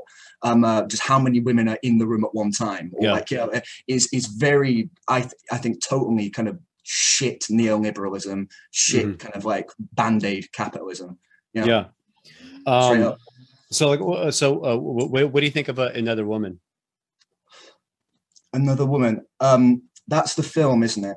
Where um, the the woman is writing her novel and she starts to hear through the ventilation system the psychoanalyst next door talking to his patient. It's not a novel; it's some kind of paper, uh, some kind of book uh, related to philosophy. I don't think it's a novel though. It's, oh right, yeah, it's her treatise. Yeah, yeah, she, yeah she's a philosopher. She's she's she's like um yeah she's some she's a high achieving philosopher. That's right. Yeah. Um, and she's she had she was trained her her ex-lover was her philosophical teacher, was it? Mm-hmm. He was kind of her Henry Higgins, mm-hmm. um, even though she's a smart, sophisticated woman in her own right from the you know upper middle class. Or is she? She comes from. Um, no, yes, she is. She is from a, a quite. Um, um, it, it, it, seems that it's it's somewhat upper class. Yeah, like you see her yeah, like visiting, like in her imagination, like the old farmhouse, um, that kind of thing. It seems like her her father, her, her, father, son, yeah. yeah her, her father is a is a historian uh, who you know, he has the same kind of shortcomings as she does, like emotionally speaking. Near the end of the film, uh, you, uh, he he says something like, you know, I, I've I've achieved some level of renown, but I feel like I was not hard enough on myself, right? In the sense that I did not ask enough of myself, emotionally speaking, perhaps in terms of relationships. Um, and. You, you, you also get the sense that you know perhaps like some some of these people's concerns like even if like this father historian is is supposed to be very kind of uh, um, you know, fixated on what he's able to produce, it's probably not all that worthwhile, to be honest. I mean, at any given time, you have, you know, tens of thousands, if not hundreds of thousands, or perhaps even more historians working on all kinds of problems. Yeah. Not all of it is really going to matter, you know, uh, within a century. So, um, you know, some of the critique seems to be lobbed uh, a little bit in that direction as well. Uh, you mean uh, sort of people writing philosophical treatises? I mean, I mean, perhaps like like the, you know part of the critique is like she's been too concerned with her work and not with other parts of her life. You know, that is like a, a recurring theme. Well, I, I mean, film. I don't know. I don't know if it's about the vaingloriousness of writing philosophical treatises. I mean, she, there's a sense. No, it's not. Yeah, does, it's, there's it's a sense in which that. she does. There's a sense in which she does displace maybe other parts of her life with yeah. her work, and uh, and that just seemed to be you know the, the, this kind of theme. I mean, as a film, it's interesting. I mean, there there are kind of uh, Woody Allen films where you get these sort of anti-natalist sentiments or sort of slightly pessimistic themes. But this this stands out in its sort of um, as a kind of elegiac quality. I mean, it's about a woman who is essentially ha- having to accept her death. Uh, may, maybe in a certain sense, it's it, it, touches upon Bergman in that way and sort of connects back to uh, a film like Interiors, um, which is a film I'm kind of half. Well, half it's, it's, it's, it's it's someone it's somewhat based on Wild Strawberries directly, like from the beginning. Yeah. Like you have that ticking clock intro, the journey into like you know your your like it's it's very much modeled after Wild Strawberries, except mm-hmm. the, the, strategies that the two films take are a little different. Like in Wild Strawberries, the, the Bergman film, you have like Isaac you know he's he's traveling to get this honorary degree and he's being told all these things about his life about his interactions about his past that you as the audience like you sort of believe at the beginning you see his like gruffness a little bit but as the film goes on he's clearly not what he's being accused of. He's much more caring and even sentimental and even romantic. Uh, at the very end of the film he has a very kind of healthy even if it seems on the surface gruff interaction with his maid. They seem to really like and perhaps even love one another um, you know which is kind of like unexpected given uh, how the film began. Whereas uh, uh, with with uh, Marion, um, I think uh, it's it's the opposite tack, at least in the sense that uh, she's starting out not truly understanding what her shortcomings are and the things that other people say about her. Some of them do seem to be on the money. Some other accusations are lobbed against her. You don't truly know whether or not they're uh, true. Like she, for example, like runs into her her pr- previous best friend Claire, and it's obvious that Claire and her husband, or rather Claire specifically, the husband doesn't really know who this woman is. Uh, but Clara doesn't want to like interact with her. She doesn't want to go get a drink. She doesn't want to catch up, but she's kind of like forced into it. And by the end of the night, she's, you know, Claire is accusing Marion of like breaking up some relationship that she had earlier on by flirting subconsciously uh, with uh, some guy that that Claire was interested in. And given what you get to know about Marion's character, Marion's past. It's not, you know, you wouldn't put it past her to do that, but you it's also this like poetic tension where you can't say for certainty that this is the way that she behaved, right? You have to just go on your own instinct based on the evidence that's slowly unfolding before you in the film. Yeah, yeah. I, I think it's um, um like what what do you what I mean what would you say that um uh, her um her shortcomings were in in the film these things that she neglects? Uh she seems to not, she seems for example to not really care too much about cultivating a relationship with her brother right? This could be you know for different reasons. Like i'm sure there are some uh, illegitimate resentments that her brother Paul has towards Marion in the sense that she was favored. It's not really her fault that she was favored by her father.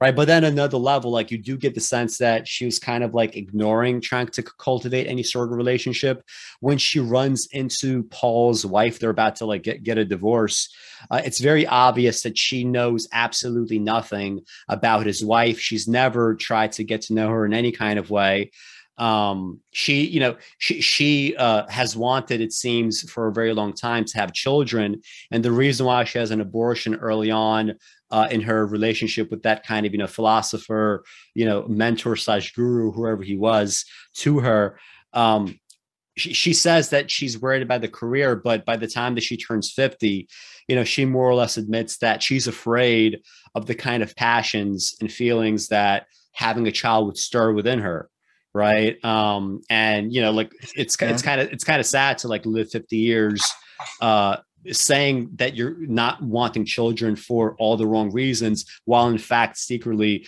harboring the desire and merely you know be, being frightened of uh, uh, the emotional consequences which are not really the kind of consequences that you should be thinking about when it comes to kids right um so it's a very it's a very natural thing to fit i mean like i'm uh the, the, the, what I came away with, I mean, like um, maybe I, I have a lot of compassion for, for, for these characters in Woody Allen yeah. films. I mean, like, yeah. especially her. I mean, um, uh, the I mean, I, I I would never have to personally make that choice about you know like um, whether to keep a child like of a person I don't know if I'm in love with or not or kind of like what mm-hmm. or, or but you know to the imagine those things and see the way they're represented you know it's it it it obviously she's she's left with the problem the viewer is left with the problem that at the end of her life she is kind of alone and the people mm-hmm. who like who should be kind of like close to her or should be like invested it's they're, they're at a distance and it, we're, we're left with the problem of kind of how the, how this can kind of happen kind of how we can get this kind of like what, what is basically a sort of tragic ending uh, when when kind of the decisions she, she made she kind of made of her own kind of free will and kind of for very kind of rational, humane decisions. She chooses independence. She chooses to um uh, to like uh, have power over herself and not be tied to anybody. But at the end, it means that when she gets in trouble, she's on her own. Mm-hmm. And that's what we all have to face. That's the choice that we all have to face in society with our families, with our loved ones, with the people just we live with. Like um, uh, um, um, it, how much do you involve yourself? Kind of in uh, like um how, how much do you participate? Um you know in a certain way when you do love someone you give up a certain kind of amount of freedom. You know that whole kind of romantic idea of love you like you fall in love with someone kind of you would die without them. They can't kind of be replaceable. Kind of like and it, it's not always something that's uh, calculable. Like for instance i mean in, in, a way my relationship is kind of like a romantic thing like that. It was love at first sight and we fell in love. And frightening consequences come with that um, uh, you you you um uh, you suddenly you know you you you lose the right to be selfish in a certain way. You lose the right to kind of you know you you have to suddenly put up these other person's needs in front of other to inconvenience yourself. You become like a prisoner in love, like a slave to love. Um, uh, and if she, and the problem here and the sort of the the dilemma we're faced with in film is she chooses independence. She chooses kind of that distance and kind of she ends up on her own. It's the it's the difference between you know uh, going into the woods at night with your friends. It's very different from going into the woods at night alone. And, and this is this is what happened. I mean, this is very existential in a way, and I think this mm is why kind of Bergman is the key, is the touchstone here, and it's a touchstone for a lot of um, Woody Allen stuff. I think I read somewhere once someone described him as a mix of Bergman and the Marx Brothers, or you mm know, um, sort of um, um uh, existentialism and Jewish humor comedy. That's a neat way of putting it. It's a neat mm formula for what Woody Allen is. But um, uh, there, there, there is that kind of uh, that kind of uh, existential vein where it's like, why is there something instead of nothing? Why are we here? Why do kind of bad bad things happen? And why is it that when we make all the the when we make our own choices and whatever, bad shit can fucking happen to us? It's quite religious in a way, quite Christian, kind of quite uh, you know like um, um like Job or something like that. Quite Bergman-esque in the way that he does his sort of pessimistic atheistic religious dramas. Mm. Um, and you know that's that's the I think that's that's what Woody Allen is pulling from with a film like this. Yeah, it's, uh, it's, it's it's a great it's a great it's a great powerful film Mhm. of kind of like the emotions that come through It- and although it is very depressing as a consequence of that because those emotions are sad and they're they're regretful and they're bleak Mhm. Well, ju- uh, a couple comments on this uh, idea of the aloneness. Um, this gets extrapolated in the film to like even like you know not necessarily romantic scenarios where Yeah. um, at, some point like Marion's husband, uh, you know, they're having this like uh, I forget exactly what the context was, like what party it was, but they're having a party at his house. Uh, all these like colleagues are there, like all the you know it could be doctors, whatever you know people at a um, uh, college, like whatever it might be, and suddenly his ex-wife shows up with like some boxes that she's returning, and she's like, you know, you could say something. I'm not a ghost, right?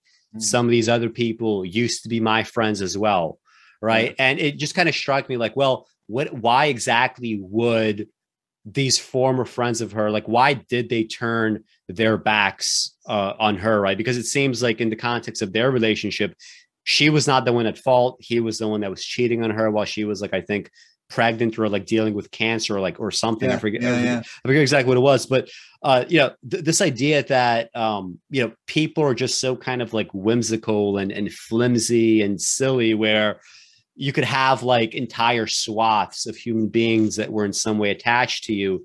They get taken away by some kind of event that's like completely out of your control. And they hmm. do and they do it in kind of like a completely unthinking unprincipled manner right? They're not Yeah. willing to remain to be friends with her simply because it creates a kind of awkwardness that they don't want to deal with um, and so they go to where the power is. Where is the power? Well, now you have this new power couple of this cardiologist, uh, or Mhm. rather, I think he's a surgeon. Actually, he's a heart surgeon, and Marion, you know, the high-powered philosopher. So they're going to go where, where, where the power is in some way.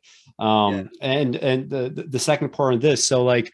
Uh, I, I also think uh, it's you know it's a little bit darker. Um, like s- some of the themes in the film are a little bit darker than you know Marion simply you know made a bunch of rational decisions of her own free will. Well, Mhm. you know technically, of course, like she is making thing making decisions of her own free will. I'm not exactly sure to what degree they are totally rational, and, and I think this is kind of underscored early on um so like when, when you know like some of the conceit in the film is like where she's she's doing this this uh, uh book um and it's like next door to a a, a psychiatrist's office. And so she hears like this patient come in and uh, the psychiatrist is talking to this patient. And uh, uh, again and again she enters into like these like dream states where she's kind of like resting. And it's almost this like you know hypnagogic kind of you know situation where she's half dreaming she's half uh, uh, half awake and at, at some Yeah. point uh, after she runs into claire she has this kind of like hypnagogic quasi dream where Claire is actually the one arguing with Marion's husband, and Claire is clearly the stand in for Marion. And I thought it was such a brilliant move on Woody's part that early in the film to accentuate how repressed she, how repressed Marion is, you don't even show to the audience the arguments that she must be having with her husband. Instead, Claire is the one that is forced to be in Marion's shoes arguing with Marion's husband to accentuate, you know, how repressed Marion herself is. Like we can't even see these arguments. And sure enough, like the first time we see a true argument between the two, uh, it's this framing of, of, of the characters where they're walking down this very long, dark hallway as if making to the end of it would mean that they have, you know, entered into some kind of abyss right? Some point of no return where from that point forward, their marriage is going to start to break down. Right. Yeah. So, I mean, there, there's a, there's a ton of like psychological depth there that just you know, tells me there's a lot more going on with Marion that is, you know, there's a series of non rational actions and, and thoughts that she kind of didn't even have necessarily all that you know perfect control over and as the psychiatrist says and this is you know this is also this is her own mind telling her this that you know she's not the type to commit suicide in the traditional sense instead No. she's been slowly committing suicide from the very beginning since childhood you know there, there, there's something deeper going on that she only starts to slightly work herself uh, through um, by Yeah, the end of the film Towards the end, yeah, it just seemed like she's like, I'm uh, trying to sort of repair yeah relationships with people. It's um, um yeah, it's a very it's a very um, um bleak film, and it's it's a uh, mainly told through. Well, it's it's it's inspirational by the it's aspirational, inspirational by the end, right? It's not bleak by the end, I don't think. But no, that's that's yeah, that's what we. Were, the buildup is definitely bleak. Yeah. Yeah, the yeah the um, the the way the film progresses is is is depressing, but it's it has a sort of optimistic ending. Um, yeah yeah, so I, I watched Stardust Memories again, um, maybe like my uh, fifth or sixth time watching it.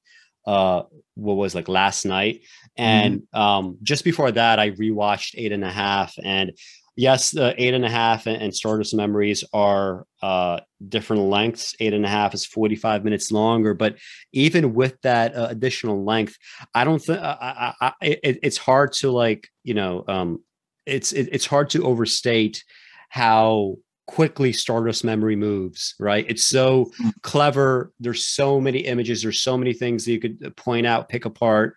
Um, it's a lot harder to do that with eight and a half, right? And uh, it's uh, it's especially a problem given the fact that it's like 45 minutes longer, mm-hmm. right? There's a like it has many of the same features, right? Clearly, Stardust Memories is very much based on uh, some of the structures and conceits of eight and a half, but uh, given the fact that there you know there is just like a little less to talk about and so many of the individual scenes in eight and a half. You know it's it's a, it's definitely more of a slog uh, to get through in some ways um, but uh, I, I, I, surprisingly like I seem to enjoy it uh, eight and a half uh, more and more uh, the more times that I watch it. This is my third time seeing it. First time it was just when I was first discovering film. Second time I watched it in preparation for my Woody Allen book when I was doing my Stardust Memories review, and the yeah. third time was in preparation for this conversation um and i mean there, there's definitely uh, you get more on individual viewings which when it comes to like great art that that's just kind of like it's supposed to happen that way right you're supposed to yeah. uh, see things unfold more and more because by definition great art is supposed to have complexity it's supposed to have multiple layers it's supposed to have depth right so mm-hmm. you're supposed to uh, uh, unpeel it little by little in that way but I, yeah. I, think I think you agree with me and with Dan that uh, Stardust Memories is a superior film in most respects. Yeah, and it's and it's I was saying to you how kind of odd that is, but in, in a way, how, how telling that is as well. That the, the film is a kind of a pastiche of um, Eight and a Half, and um, that it's a pastiche of the kind of uh, Italian new wave cinema, and yet it's filled with all the same kind of qualities one would find in a in a really good Italian new wave film like Eight and a Half. So it, it, it's the kind of the level at which kind of pastiche can actually take up and then surpass some of the the the aspects of the the, the things that they're they're trying to they're trying to imitate they're trying to parody i mean um, a really crude kind of example is kind of like um I don't know, Benny Hill or something, or maybe even a more contemporary example, something like Weird Al Yankovic, right? Who would do like these um, mm. songs which were like uh, parodies of popular sort of uh, charting uh, singles, but and, and, they would be, but but they would be more or less the same kind of song. They would have the more or less the same kind of basic structure. They'd have the same kind of qualities that you find in the song, but mm-hmm. there would just be, and so some sometimes actually some of them would would actually be you know just as listenable, sometimes more listenable than the and, and no less inane for like in the subject matter. You know, some of the songs would have a kind of ironic distance most of the time, or, or there'd be some disjunctive thing where it'd be like you know making like Amish Paradise, you know, like a gangster song about Amish people. There's a kind mm-hmm. of a um, a thing there, but but so there's not but there's not there's not always that genre deconstruction.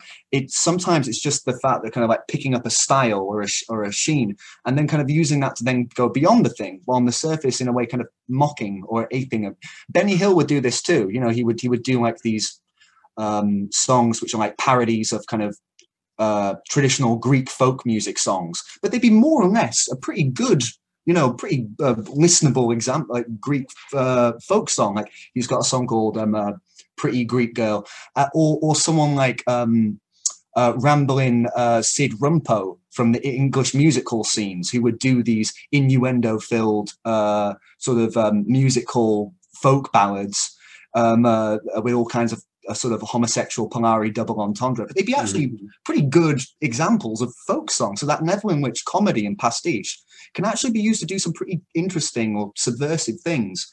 In the, like in the so so this it's a kind of a film that parodies um, new wave cinema, but it's actually a really good, if not one of the best examples of a kind of great new wave film. Yeah. And like um uh, and and does a better job at the kind of eight and a half uh, maestro sort of um, um, maestro story, kind of uh, better than that film does. So yeah, so so b- both of these films, eight and a half. Uh, the director there is uh, Guido. In Stardust Memories, it's Sandy Bates, mm-hmm. um, mm. and so you know, Guido is like he's like you know he's recovering at some kind of uh, spa or other, right? Uh, he he seems to be uh, unhappy, right? Perhaps some of mm-hmm. this is self-inflicted. Perhaps there's something else going on. Um, he has a mistress. He has a wife. Uh, yeah. You, uh, the, interestingly, like you never truly do understand an eight and a half, like like where does the director stand in terms of like like where's Fellini on the question of is this a talented artist, right? Yes or no? Does he have depth? Does he have uh, something worthwhile to say? Uh, uh, Fellini does put words into Guido's mouth, like, um, you know, I have, I have like so much to say, uh, or, or I'd like, I have nothing to say, and like, you know, a strong desire to say it. A bunch of stuff that just like is like faux, like artsy crap that doesn't really uh, mean anything. But there's also lots and lots of like critics, right? And like, there's like a, but both Stardust Memories and Eight and a Half have this like freak show uh, thing going on where you have these like you know caricatured characters are coming out they all look kind of you know they're maybe like some fucked up in some way like maybe they're uh, mm. uh, have weird faces or maybe they're dressed in some weird way or they're behaving in an odd fashion and um, uh, s- some of the uh, uh, freaks in the eight and a half freak show they say things that are completely off the wall artistically. And I could tell that, you know, it's like Fellini's way, like in terms of like where he stands, he's sort of skewering some of these pers- perspectives. Perhaps he's skewering some of the ways that, you know, some of his other films might have been taken or the films of, of uh, other direct- directors have been taken. And you have the same kind of idea in, in Stardust Memories, but like, you know, in terms of like, what's the this better film? Of, this kind of thing goes back to um, uh, Proust I think, or well, probably. You know, I, have I've actually never read this is, so maybe maybe you could. Well, you could, you could say even the, you could say even this sort of stuff appears in the Satyricon by um, uh, Petronius. You know, kind of mm-hmm. like you know, arguably one of the first novels, like where mm-hmm. you have, have uh, uh, but but yeah, that that that sense of kind of um, you're you're right. There's some um, there's grotesque elements, but uh, like um, I'm also interested in these weird things. What what occurred to me when I rewatched it recently is um, um for instance. Uh, how, how it borrows other things from New Wave. For, for, like in his house, in his apartment, on the wall, there's a mural of that famous photograph of the um, um the the guy being executed. With, yeah, uh, with in Vietnam. Yeah, I remember I remember watching it and kind of just going, yeah, what the fuck is that doing there? Like, uh, like you know, like like um, uh, it, I I don't know what to feel about. It. It's like in, in a sense, I see it as. Do you notice like, that the background is changing?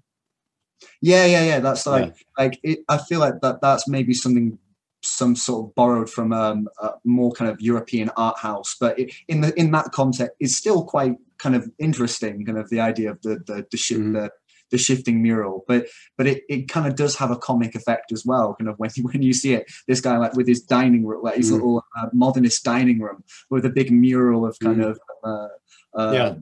Uh, execution on the wall comic as well as kind of you know uh, psychologically revelatory in the sense that I mean, as the film opens, like he's like you know he's on the verge of some kind of nervous breakdown almost suicidal you could say and you have that kind of yeah. photo right later on you don't know whether to like say it's like a really um, subtle thing or a really fucking on the nose thing you know yeah. it's uh, it, it, it it's it's interesting the, the way the film shifts between that sort of serious and mm. and quite like buoyant light thing. I mean, it's it's not it's not haphazard like uh, and and the moments of kind of seriousness, like for instance, the prolonged um, sequence with Charlotte Rampling and her you know her mm.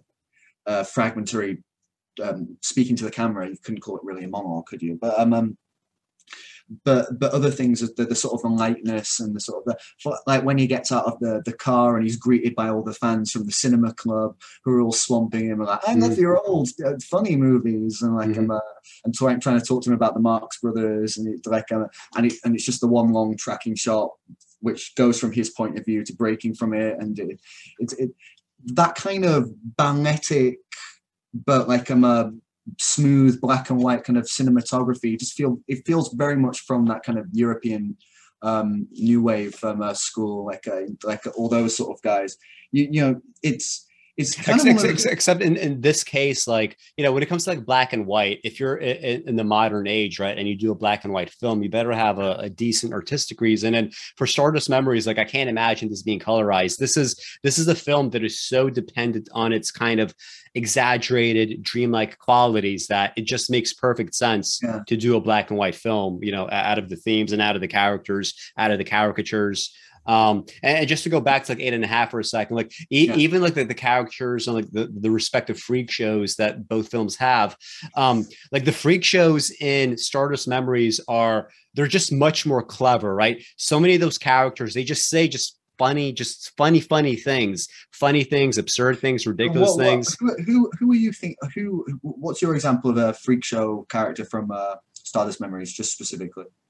Like like for example he when he visits his family and then you like you're greeted by like the door opening like oh my god and then like she has these like huge glasses. Then he goes to see uh i guess like uh, his uh, sisters. I, I, guess it's i forget who is maybe it's a sister or cousin. He sees his like sister's uh, husband and he's like on this like bike. He was like before getting this bike I had two heart attacks. And he has this kind of like uh, bell that's yeah, like yeah. ringing. And she's like, stop it. I got it for him since Christmas. And he hasn't stopped, you know, like, like, uh, like tinkling yeah. it since I got it. And then, so Woody asks, I, I really, him, I really, I think I really like the scenes just where he's being harassed by his fan, like where he's trying to like make a phone call and the, and the guy keeps trying to like talk to him about, like, the guy just won't leave him alone or whatever. I'm like, yeah.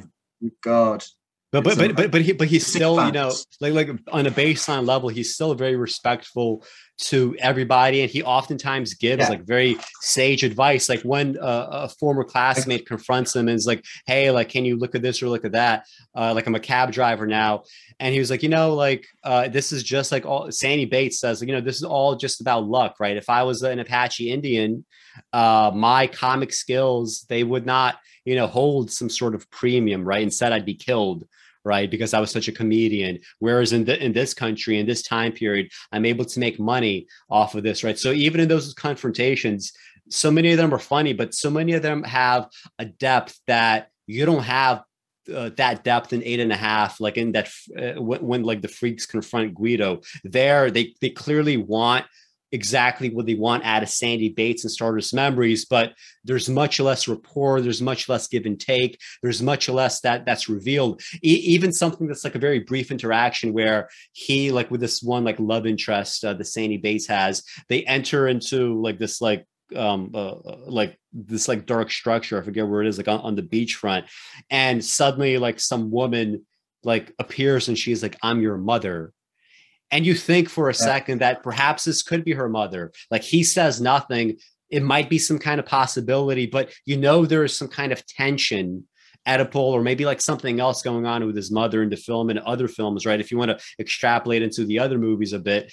Um and yeah. and like th- that is like so heavy with implication and just th- those few seconds. Like there's a lot of richness there that you know Fellini doesn't really get to develop that all that much in eight and a half yeah, yeah, yeah, yeah. You, you're, you're I, I, well. I agree. I mean, this is this. That's why I think sort of Stardust Memories is interesting because it's a film that, out of all his filmography, it's a film that like the most. It, it really closely models itself after Eight and a Half, but in mm. every way, it seems to kind of surpass it. Kind of, all, mm. you know, one has to say there's a lot to be said for Fellini's stylishness and his, his you know, his ability to, to um, have a you know his, his, his characters always have these manly turns of phrase and like it's, it's, there's a really good um, story. I mean, it's been it's I'll admit it's been years since I've seen it half, and it was it was such an ordeal at first when I was first getting into film to try and find a fucking copy with English mm. subtitles. That when I did, kind of like um, uh, the my mission was done, I didn't return to it. Like um, uh, but it, it, it is it is a a very a very sophisticated film, very good film. But Stardust Memories, I, I agree with you and um, I, I, Dan completely. It, it goes it goes beyond its subject matter. Again, while trying to do what another film does, like while trying to, in a, in a sense, kind of just like follow up a follow follow the um, follow up, answer it back, try and sort of meet it on its terms. Mm-hmm. Which is an, an odd thing to, to to to see him doing, but kind of kind of makes sense. Like again, like it's in that pastiche thing, that comic. Like you know, he goes from making Casino Royale and you know, Bananas and these films which are parodies to now to now making films which are kind of and have that kind of um, I suppose satirical or sort of pastiche element to it, but have much more of a sophistication, much more an openness to and a sort of a, a, a an emotional an emotional realness too as well. I think mm-hmm. like this this is the thing we're saying about the films. There's a kind of there's a kind of emotionality that comes through. I I think as well in a lot of the characters, and even for a character who is is kind of like um you know not unlike a, a lot of other Woody Allen characters that we've mm-hmm. seen. Like it still still feels like a, a fully three dimensional human being with like you know like again like a child. Specifically, Sandy Bates. You mean specifically Sandy? Yeah, yeah, like yeah. like so, someone with a childhood, someone like like with a history, someone with um, uh, you know, I don't want to like uh, next I'm going to be saying something corny like yeah. he had scars, but like, but uh, it's it's uh, it's it's it's something like that. I mean, that like the what yeah, you're writing about kind of this um, uh, this film is is I think very on the money and uh, very persuasive, especially when you describe scenes like where he's meeting the aliens who mm-hmm. come down to tell him to just be funny mm. you know, like um, uh, something which on it on its surface is um, uh, something kind of stupid, but actually has a lot of poetry to it. It's almost like a scene from a Antoine de Saint-Exupéry novel, you know, like The mm. Little Prince. This, this, it's it's it's sort of a, a really bizarre but beautiful metaphor, kind of like um, uh, that's kind of existentialist but cuddly. You know, it's it, it's um, a cute cute existentialism. I don't know, like um, maybe that's what Marx Brothers existentialism is. Mm but it's yeah. like you know yeah life is life is maybe meaningless but hey so what you know um, um you've got uh, that, i mean what's the theme from another woman that we were talking about which ties into so many other films um there was this like you know life that you know um hey you maybe don't get what you always want but um, maybe you should settle maybe you should be okay with things is that maybe that's some um is, is that worse is that better or worse than dying alone or being alone? Mm-hmm. And then kind of like what would being alone like being alone being like? And kind of like being left behind uh, like all this other stuff. I, I, mean this this is this is where you see a kind of thing come out.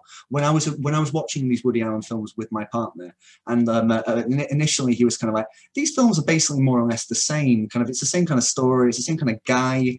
And I said yeah but I think like although there's kind of like the bare bones of something kind of film to film. I think it's developing and it's going in new avenues. Sort of, he's taking it in new directions. So, although we do get kind of a, a narrow slice of society, or, or we get kind of a, a very kind of male gaze, or we get Woody Allen, it's it's always being elaborated upon in very different and surprising ways. So, from the very serious, um, uh, almost tomb-like seriousness of something yeah. like um, uh, Another Woman, to the much more kind of woozy champagne kind of existentialism of um, uh, um, Stardust Memories, kind of like you know uh, where it's you know more so, and the way it ends too uh, uh on another note of optimism, but this very beautiful, I think, very cinematic thing where you know he looks in Charlotte Rampling's eyes and Stardust Memories plays, and I mm. mean I fucking hate Louis Armstrong, I'll say that much, but I even I can recognize the the, the beautiful tenderness. Yeah, it's it's it's, it's, a, it's a great scene. Another. Yeah,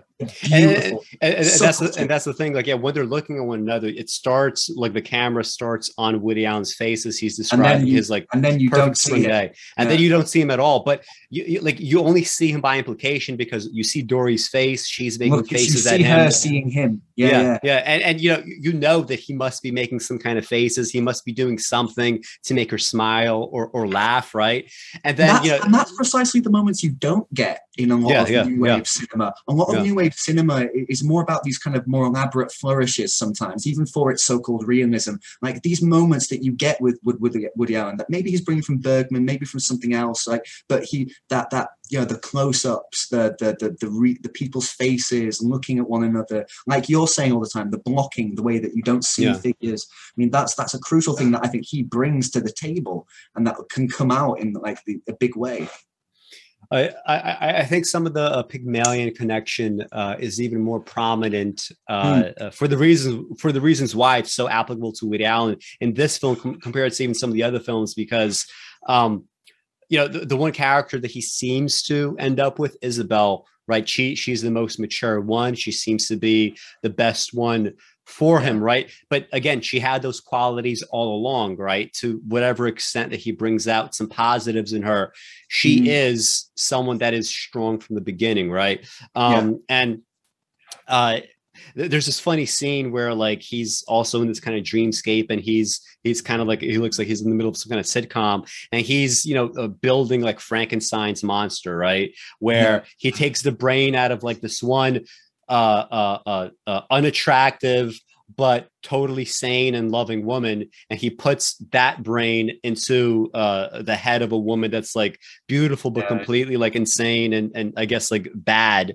right in terms of being in a relationship with yeah he he, he sees himself as caught between these two women does yeah. and aliens when they come like yeah. interfere like they they talk about this too they say like why are you um, uh, yeah why are you but, in this thing but but but I think I think speaking specifically to that Pygmalion thing, like and, yeah. and why some of the like straitjacket uh, feminist readings don't work here is when he does make that switch of the brains, like the joke, uh, the, like the punchline in that scene is like so great. So you fell in love then with the uh, beautiful now the now beautiful and now good woman. It was like no, I fell in love with the other one. Why? Because he's drawn to like the fuck up regardless. Yeah. even if she's now like physically like unattractive the fact that she's a fuck up like he's totally he's totally drawn to that. So like i, I think in many respects like the pygmalion thing for, for the woody allen character is it, it's not that he's like chiseling someone out of marble. It's not even necessarily that he's like building anyone up.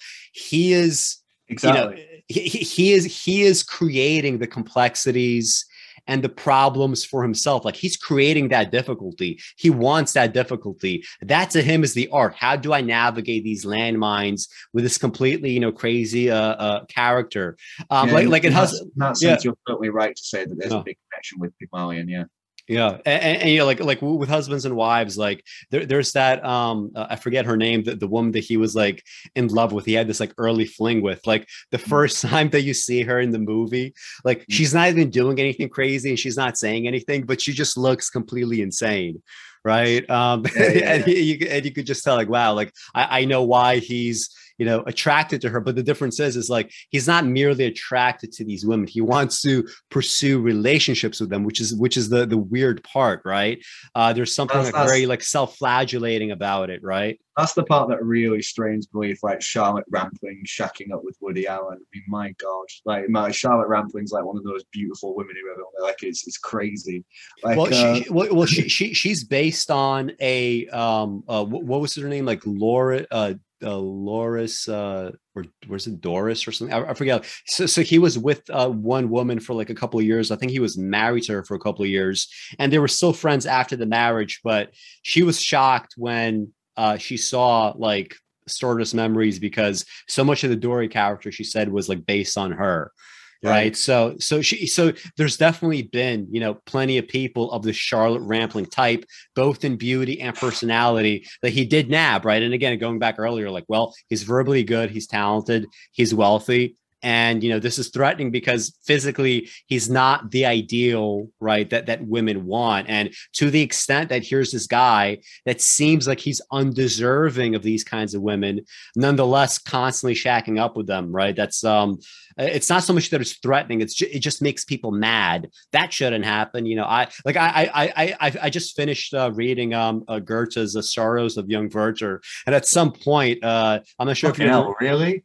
Uh, yeah it's i mean it's, it's a pretty that's, that's, a tricky book it's, it's it's a pretty shitty book i think overall but there's this part where like um uh, uh Werther, like he's like writing his letters to uh, uh Wilhelm, and he's like, I can't believe she. He starts to be like, I can't believe that she could love someone else like uh, this kind you know this this kind of like uh, imposition right? And people and people view like the woody allen type as a de facto imposition of something that's like you know overly masculine but it's coming from someone that is very disarming in the sense that he has nothing to show you know for that masculinity other than you know the kind of like the the, the brain stuff the, the verbal stuff you know the the talent oh, don't the get too mad. I'm just i'm just saying that like charlotte rampling's like a like a supermodel looking woman. Like she she's she's good especially like what do you mean mad? What, what, do you mean mad? What do you think of, what do you think of getting mad at you're getting mad. You're like defending Woody Allen's on it. Like, listen, he's got the hmm. smarts. He's got the stuff. Like, we know, we know. We've been over this. So I'm just saying. Well, I, am not, I'm not even framing this in terms of like deserving anyway.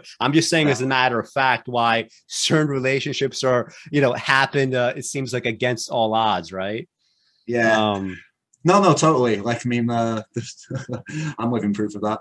Um, what was um, um, it's it's it's not a real urban film though, is it? In a sense uh, um, in, in uh, like we don't get that kind of like urban. Like it's more, it's more, it's more Long Island than urban. Yeah, yeah, yeah, yeah. Long Island. I've never, I've never been to New York, so yeah. my my sense of the geography in that regard. But, but like these beaches and like suburban yeah. type, you know, spots yeah. is what it looks like. Yeah.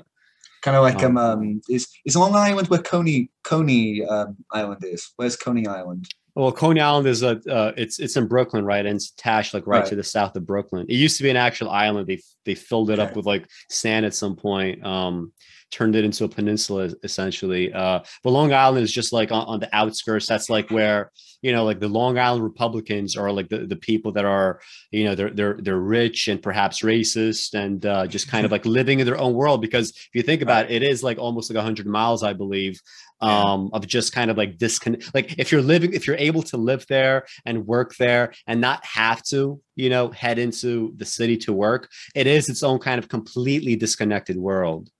Yeah, so, yeah. Sort of gated world. Um, um, um, so, so it's kind of striking in that sense. We, we, we do get shots of um, um sort of, although you know, in, in a lot of um, scenes in Woody Allen films do take place in parks and sort of on walks and sort of en route to place to kind of a, even you know we were just talking about uh, husbands and wives and sort of we were talking about a scene where Woody Allen was talking to someone yeah, in a park on a walk kind of around mm-hmm. kind of like and it, so it's uh, and, and, you know there's a lot there's a few scenes as well on um, where a lot of scenes in transit as well in vehicles mm. you know people in taxis or kind of uh, on trains or uh, like yeah that sort of stuff. The, the opening is on a train, right? The opening is that the dream that movie that he's yeah, making. That's, yeah, that, that's the illusion to it. Eight and a half, mm. isn't it? As well, like, but but um, uh, the, the, a lot of yeah, a lot of the scenes do take place in kind of like that sort of stuff too. Like it's yeah. uh, that, that's what I like as well. It's not just people walking into rooms like and and um, sort of saying each other's names. Like uh, they're they're much more kind of um, active sort of mm. um, uh, the way the ways in which people's like because like I was saying like a lot of these films are melodramas like a lot of the worst melodramas and like you know I've, I've seen my fair share of bad soap operas people just walking into rooms and like saying one another's names and every scene happening basically like that. Mm-hmm. But but no, there, there does seem to be like we were saying with this film, where you were talking about like the the quickness, the flow, the fluidity of the film, how everything leads into one yeah. another with this with this real ease and fluidity, and how even some scenes might have sort of seem almost jarringly disconnected in sort of their tone or like but it flows nonetheless and it doesn't there's we don't feel that there's been some sort of serious um, uh, interruption of kind of the integrity of the film overall, kind of like its its feeling of being like a film and not just a you know a sporadic series of events, kind of mm-hmm. uh, uh, like like so and and we were talking about Pygmalion too. I mean, like uh, I was just thinking because recently I watched a lot of Woody Allen's recent um, filmography, like uh, Mighty Aphrodite, well, relatively recent, Mighty Aphrodite, or then later um, uh, what what's it called, Whatever Works, the mm-hmm. one he did with um the Curb Your Enthusiasm guy, um, Larry David. Yeah. And those are basically Pygmalion films, mm-hmm. um, but but uh, like they are basically Pygmalion, but they're, they're operating on a much more rudimentary level than the sort of thing we would get in um, Stardust Memories. Yeah, and I, I don't know if it's because he's doing more things, whether the scale is bigger, because I mean the scale of a film like Eight and a Half is quite big.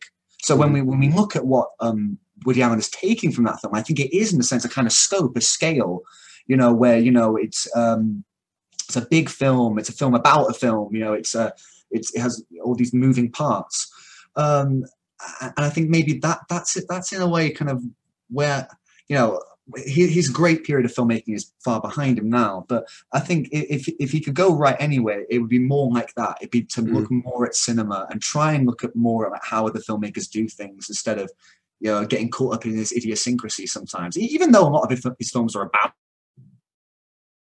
and being caught in habits and um, you know why do people do this and do that. It's you know once I still, and I think you too, notice a decline in his filmmaking. You don't, you're not going to get better than Stardust Memories. Mm, no, after, after, this yeah, film. I don't think you so. might get other heights, but this is really the peak, and that's that's the problem as well. That kind of like Woody Allen's not going to come along with a new film anytime soon and t- change anyone's mind about uh, how great of a filmmaker he is. But like Yeah. we can we can make other more arguments for Stardust Memories. We can we can say kind of like you know um, it deserves to be reassessed and looked at as something that that is um, in a way contending with eight and a half for a certain for you know for a certain level. Yeah, uh, I mean the, the last uh, like contemporary contemporary film of his that I've seen it was like in 2017, uh, Wonder Wheel. In fact, I was like sort of writing. that. I, I was Yeah. sort of writing a review for it at the time. Then I was like, oh fuck it, like I don't, I just don't want to, I don't want to like talk about this. Like it's just you know, it's a little, not that it, yeah. it wasn't even wasn't even necessarily like, the worst of his you know new new films. In fact it did have some like good qualities but you know a lot of it just does get so unbelievably repetitive like it, it does get kind of pointless. Yeah. um but you know ev- yeah. eventually i'm gonna have to like uh, re-release my woody allen book and uh you know put everything in it right? Like everything that he's done uh since that point which is like since i believe like 2015 is when i end um or 2016 is when i end the book with cafe society. Um so but uh, I mean, yeah, I mean, it would like be, it's, it'd it's be interesting. It'd be interesting to, to, to do a kind of survey of those those later films. I think because you know there are moments in some of them for sure. I mean, we're, we're going to talk about um, Midnight in Paris, and I think that's a film that has some interesting um, aspects and uh, to it. yeah Uh, Maybe, but, maybe we uh, could also bring in like Manhattan a little bit into the discussion of Midnight Paris. Yeah, yeah, This, this is like it another like city film, right? Another Yeah. one of his like city films. Um, so I mean, what, like, what, what do you think of Midnight in Paris? It- it's it's I think it's a it's it's a curious film. I think it is a good a good film. Yeah, I you know um, we were talking about sort of this decline in Woody Allen's work, and, and definitely I don't think kind of Midnight in Paris is like a a filmic statement like you'd have from like Eight and a Half. It's it's you know I, I it's it kind of sets out to do something quite. Um, there's a kind of cutesiness to like his his his um his films are from like from that period onwards kind of Mhm. very kind of twee very unthreatening you know we we there's there's a lack of sort of danger or grit there's Yeah. never really the sense that anything terrible can happen to anybody Mhm. i mean that's the irony of films like whatever works or, or like it's like you know it's like pygmalion if you stripped any kind of social context from it you know Mhm. any you know, poor people don't exist you know or if they do exist then they're kind of you know like we're not asked to think about how they um you know questions like subsistence or whatever kind of everybody is just a professional kind of and they get integrated into that world seamlessly um but it, in midnight in paris we we we, we still we we there's there's that introspection we get from Woody Allen, and there's there's the we, we see his passions as well coming on on to the forefront. His interest in literature and music, and um, um, Cole Porter, I suppose, um, uh, but and uh,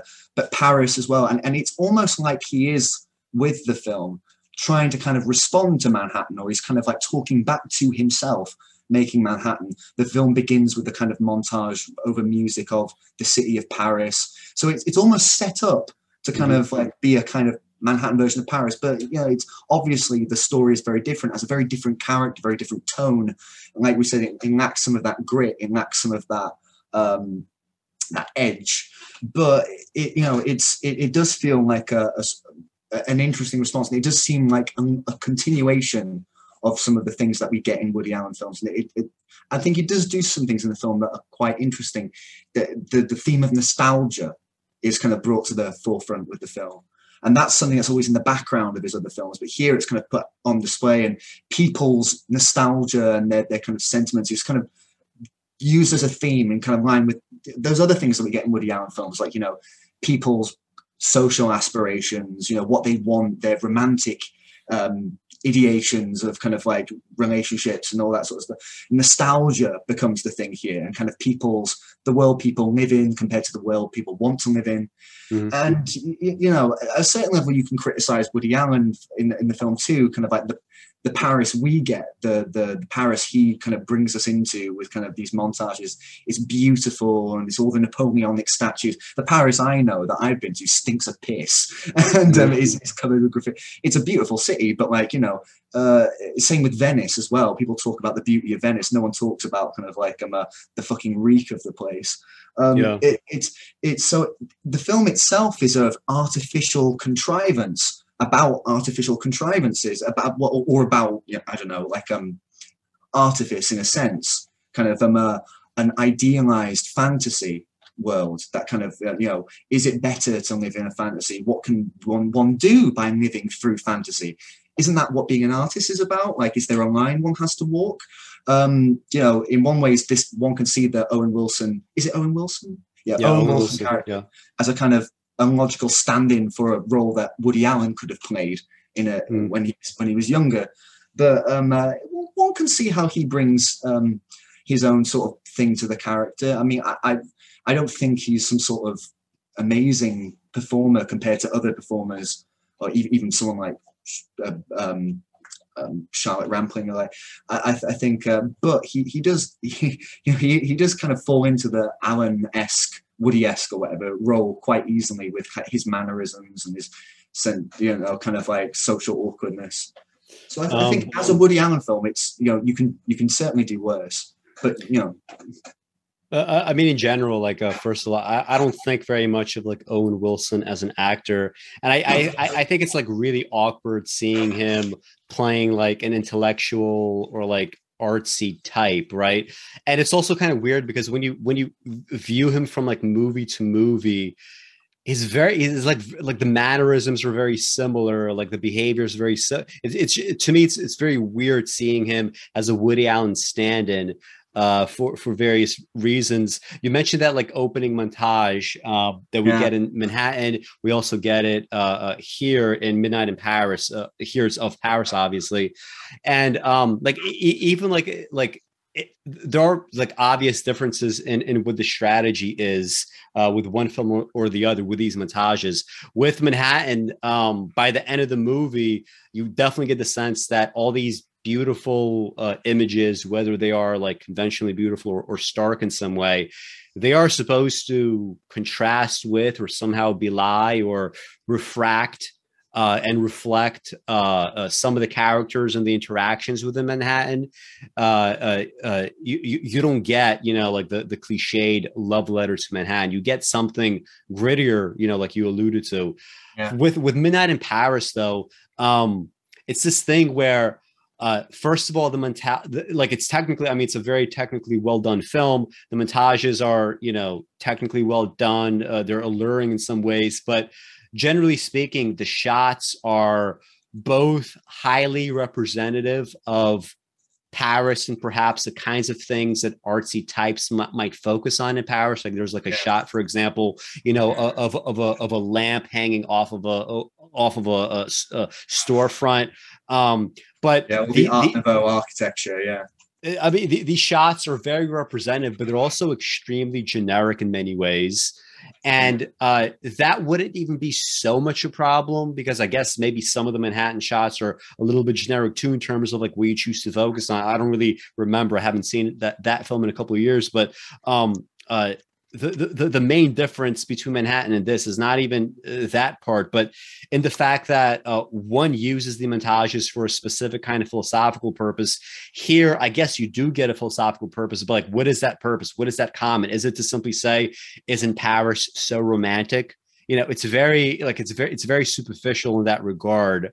Um, so, you know, e- even in terms of like, if you want to just compare the opening itself, the opening is cute and well done, but it doesn't actually do anything of substance. And superficially, it merely looks like Manhattan. But beyond the superficial uh, similarities, uh, the, the, the, the, two films, I think, diverge in uh, any number uh, of ways from that point on. Um, yeah. Yeah, this this, um, this is obviously the, the biggest problem with the film. It's a kind of a, a, a I mean, uh, it's difficult to say whether this was some sort of calculated choice or not. But the fact that it's a kind of a postcard image of Paris, but then seeks up to talk about all this like golden age. hmm Um, okay, well, what was Paris really like? You know, what is Paris really like? You know, uh, the, the idea is that Paris is just some cipher, can only be some cipher because you know, but but no, but if you go to Paris, it's like you know, it's this very it, it's this it's this place which is like has this whole history built into it with Haussmannism and then all this other it's this this thing which is very kind of I mean, just I, don't want to get caught by the architecture of Paris, but um, there's there's a sense I don't know. You said the philosophical purpose of like the, the beginning of like Manhattan. I mean, what what do you think? Do you think just that it um, that it, it just has a philosophical kind of feeling, and it's like, or do you think it has a specific? I, I think it's just I, I, th- I think it's belied by the content of the film itself, right? When you get to the So substance it's so of it's the a kind of so it's kind of like so it's kind of like bathos. It's a kind of illusion. It's like you know, like here, here's this big birthday wedding cake topper version it's, it's, it's an illusion, right? Down into yeah. like okay, it's so- it's right. a, it's an illusion and a contrast right the illusion is isn't this so pretty and beautiful and wonderful don't you want to be in manhattan Yes, this- meanwhile this, the, the this is the problem maybe it, yeah that like there's the, there's this kind of bathos of like Manhattan, which we feel you know there's this distance, some levels of deconstruction, some Mhm. uh, where, whereas it's more like where we're asked to accept the kind of the pathos of all the stuff that's going on in, in sort of midnight in Paris. We're asked to go kind of like, oh yeah, really, kind of like you know we we all love Paris a bit because kind of like we all grew up on the fantasy of it, and it's Mhm. kind of like well Par- Parisians don't, you know, like like you know like like it's, I don't. You had negative re- uh, experiences. I had negative experiences. Yeah. You're, talk- you're talking about uh, it smells like piss. I added to those uh, puddles of piss. I missed my train to Bordeaux one night in Paris, and uh, I was walking around. It was like like January. It was cold as fuck. I was walking around for like 12 hours until like 6 a.m. Um, finding literally like finding construction sites to piss in because that was the only place I, got could find to piss in. I got fucking pickpocketed in Paris That's by someone with a fucking gold tooth. like, like, like, that's the Paris I know. Like um, uh, uh, and um, and people doing crappy caricature drawings outside of the Pompidou Centre. You know that like, that's that's the Paris I know. Um, but, but yeah, it, it, in that sense, it does feel like some sort of per, really personal essay. Yes, I'm sure Paris doesn't look like this to Woody Allen when he's staying in the fucking um, fancy hotels and he's like going to the Louvre and like that's the Paris he knows. But you know, like this is this is this is where the cracks start to come through. Maybe Mhm. I think still though when it when it does go into the past and like. Uh, it, it's more than just a kind of a lineup of famous figures because you know like I'm a, like you know oh there's Hemingway there's this like they're quite they're, they're quite funny interesting before like the guy who plays Hemingway I really like the performance of the guy who's Hemingway maybe it's just because I have this thing against Hemingway so I quite like him uh, You, you don't like- think they're just too caricatured? Like they're they're exactly like in some ways they're like figments of uh, Gil's imagination, right? Where he's like, "Oh my God, yeah Gertrude how Stein is off. Yeah, Gertrude Stein is exactly how we you know read about her, and it's like um you know I guess, but like, so are you going to spend like literally one third of the movie presenting like caricatures from like literary like pop like pop interpretations of literary history? you know um th- that part and, and also like what the fuck would any of these people want to do with gil like Uh, here's yeah, like yeah, here's yeah. here's like picasso he's like oh yeah c- you know come in hang out with me like i picasso would probably want to smack him you know like in in real life it's just weird um I think it. I think it. Yeah, yeah. I, I'll I'll say I'll say this. I think it's more the sense kind of like you know like if you if you are a practicing artist and like you, kind of do feel sometimes that you're locked in the room with five different schizoid entities that like you know the ghosts of Picasso this or that. So yeah, he he, he you know the, the whole idea is that he is in this kind of fantasy past. You know, who he travels back in time. Mm. He's talking to all these people, and he comes back and he's like, "I was talking to Hemingway."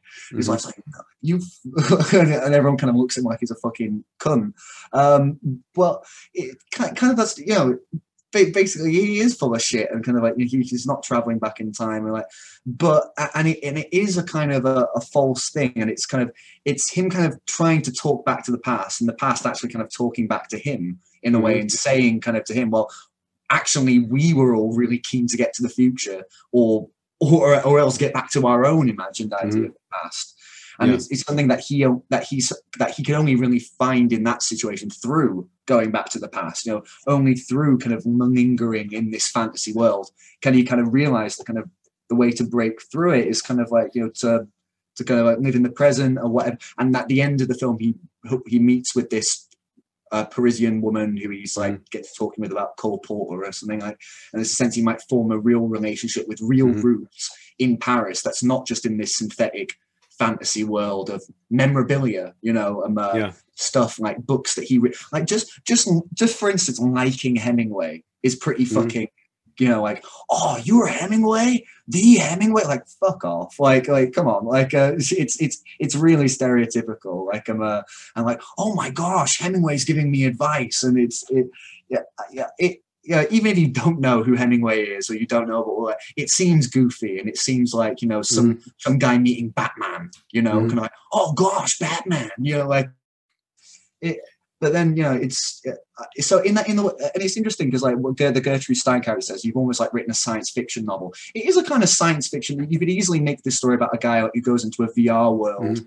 and kind of like realizes that he needs to find a real girlfriend or something like that or or something like that. It, it, it's kind of that but instead of a virtual reality we just get this guy's hazy um idealized idealized golden age of a past where his version of kind of these characters but they're not satisfied that even within the fantasy they're not satisfied being his god the woman you know that who is kind of you know this you know manic pixie dream girl kind of dream you know artist she modeled for Picasso and all this mm-hmm. sort of stuff. She you know she has her own kind of you know uh, you know she's not just the drawing on the portrait she has her own life she has her own sort of mm-hmm. um, world of nostalgia and it's a, and and this and and i think that that's the that's an important thing i think as a theme of the film i think that the fact that like this will have been a thing that have carried that will have carried on throughout all time this isn't just like a thing of our own like particular moment our modern world, like where we go kind of like, oh, wouldn't it be better to be in a kind of world, you know, like uh, what made everything made sense.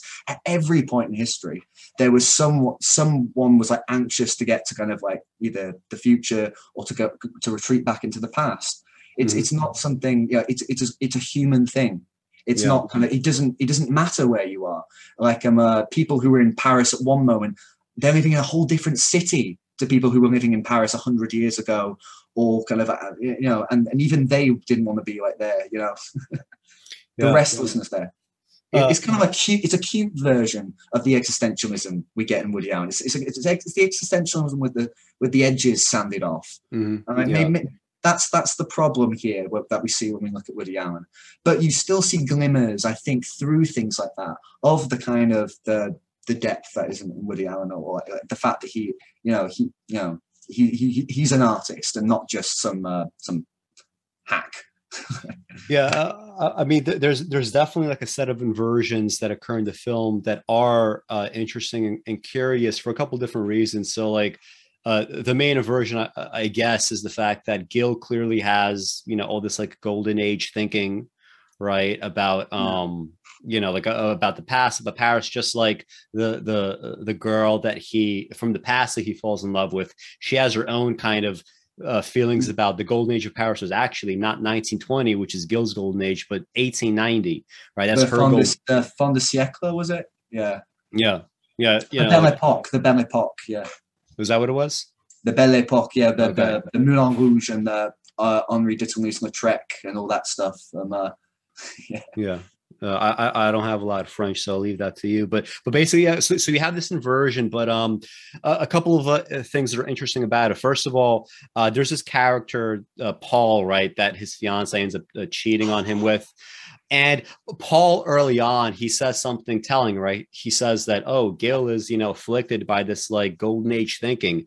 And Paul is supposed to be this like villain character, right? But he, you know, and he is like very one dimensional in most respects, but he does in, end up most respects, yeah. Yeah. He, he does end up making that one comment that ends up being like you know i guess one of the lessons and one of the inversions in the film right? So it kind yeah. of like very slightly redeems him. Like you know woody like woody's characters even if like especially like near the uh, the end of his career they they're oftentimes kind of um you know they're they're pretty superficial in some ways or they're like two dimensional still like there's still yeah. like a, an element or two that you could point to. Anyway so th- that's the first part of it. The second part is even if we say that there's like an inversion occurring and Gil you know, I guess quasi recognizes that, hey, you know, I don't have to have golden age thinking. I could just be in love with the present today and look at this great new girl that I have in my arm.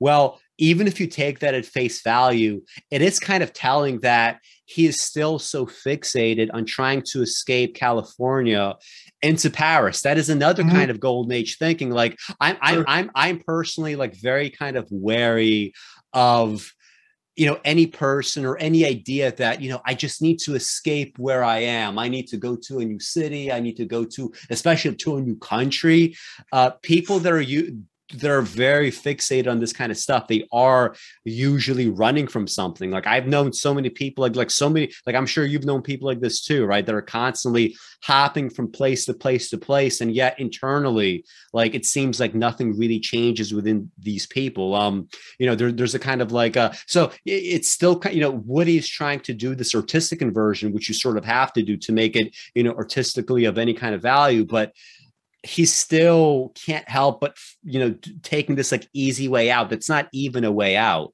right you're still dealing with the same exact set of problems uh, that you started with right except you know cosmetically you just sort of changed it up a little bit um yeah, yeah. It's, yeah. it's also it's also the theme of settling as well um, um you know like uh, uh I, I, I yeah you, you're right i mean like uh i don't think there's any sense that kind of you, you definitely could read it as something that could be like know not cyclical, but you know you you, you trade one fantasy for another, mm-hmm. yeah, what have you.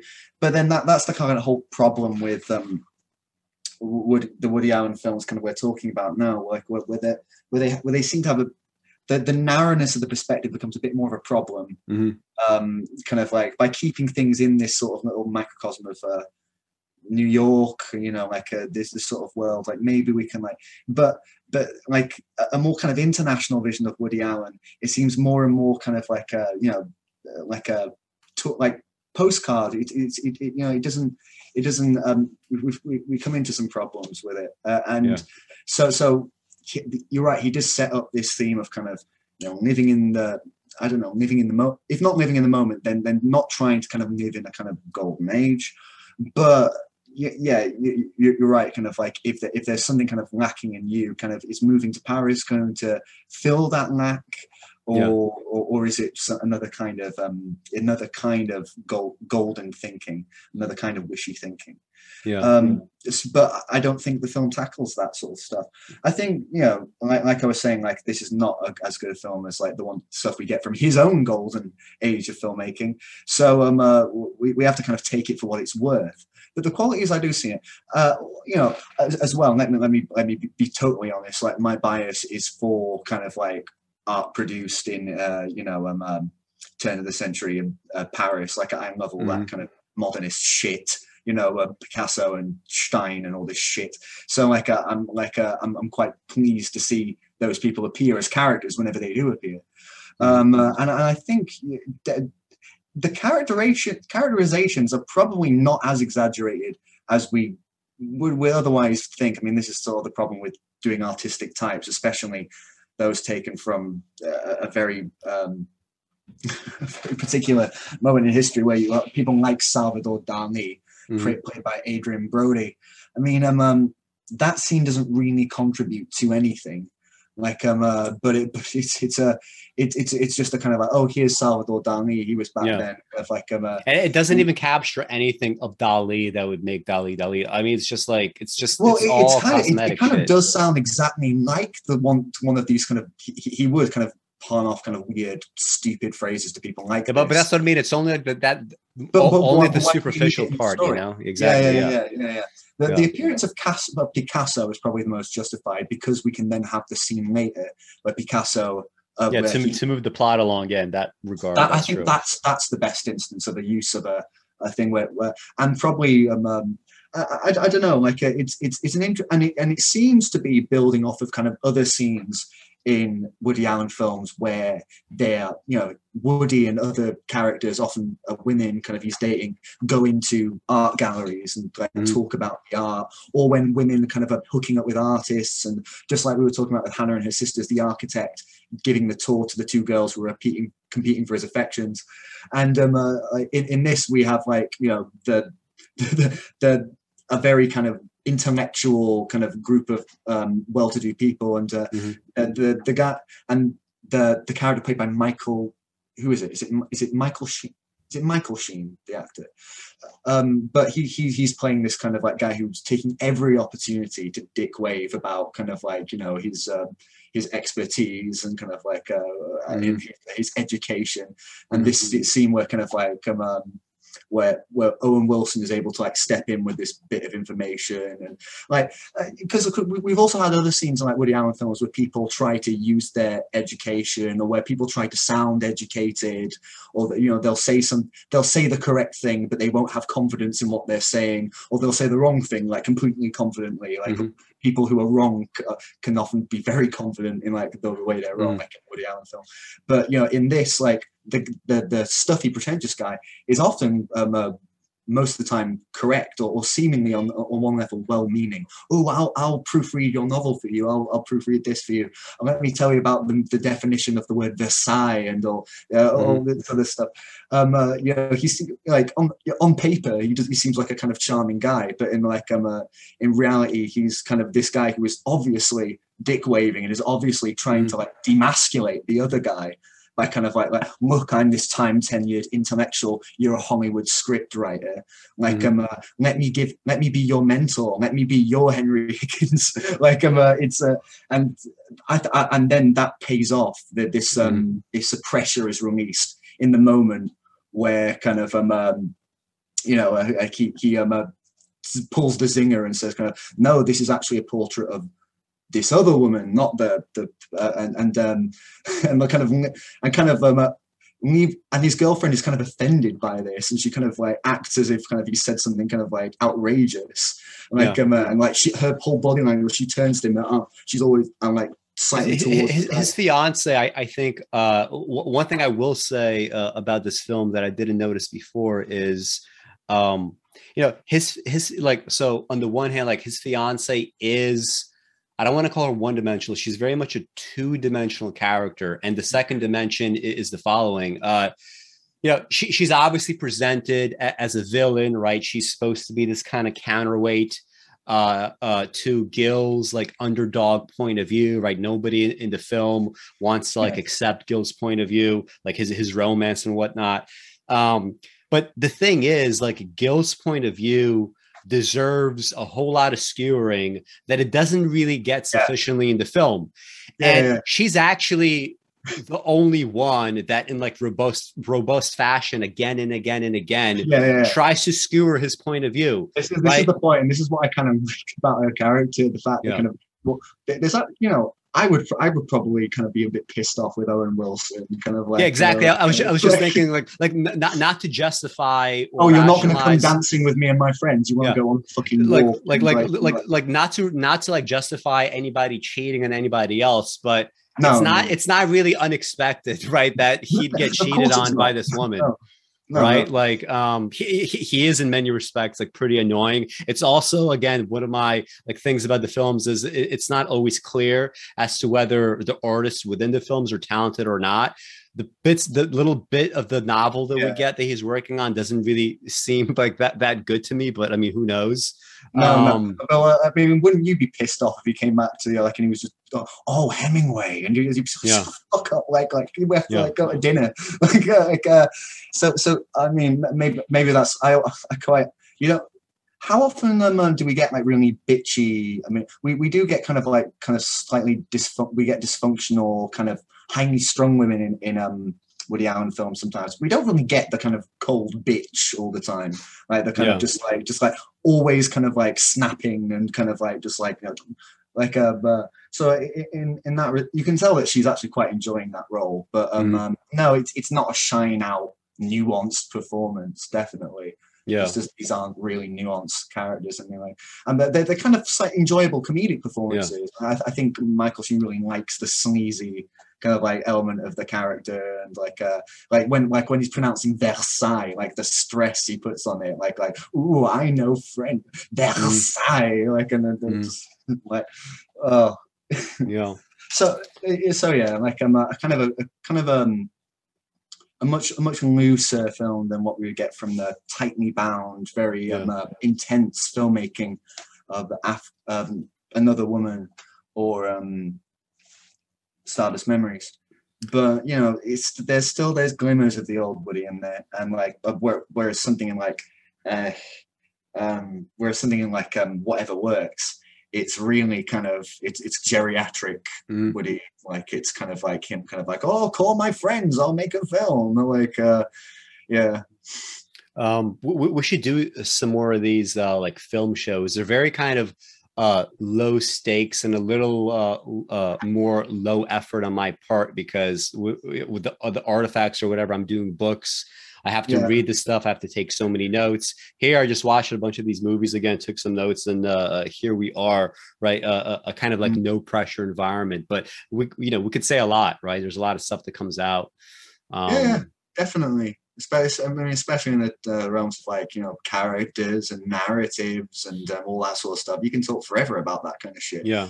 like but the the, the, the I think I think you know the, the point in talk I mean the re, like I was saying to you earlier the reason I wanted to talk about Woody Allen is because it's precisely because of the thing that like he's people kind of won't don't don't feel the need to talk about him or, or rather that he's he's uh he, he's not fashionable so like you know there there should be a, there should be a little bit of of talk about kind of like the merits of him as a filmmaker that kind of uh, continues because we, we see all that shit for those all those other filmmakers but not really for Allen um, I mean, obviously he's doing better than both of us. Like, I mean, he's all Yeah. right, but um, but but still, you know, it's um uh like th- there, there's a kind of that you you can see that there's a big question mark over his name in terms of like how people like um look at what he's done over his life.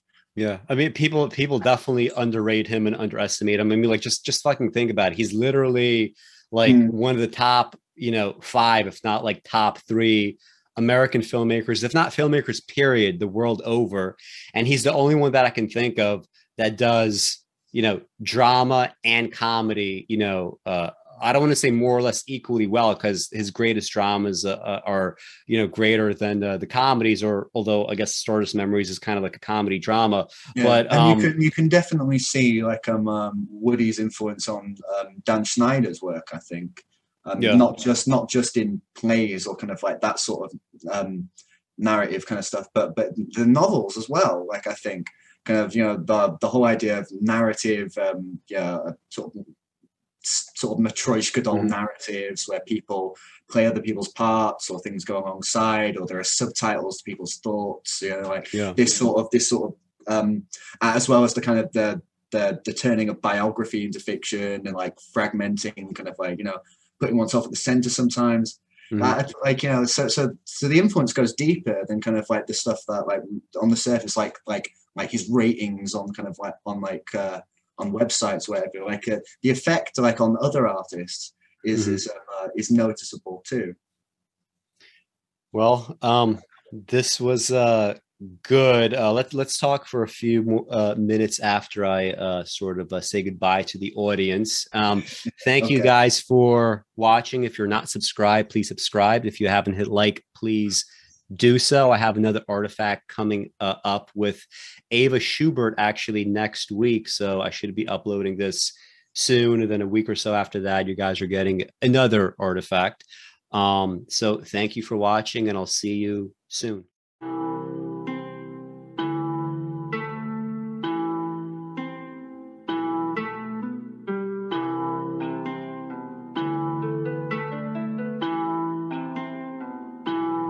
Oh my god.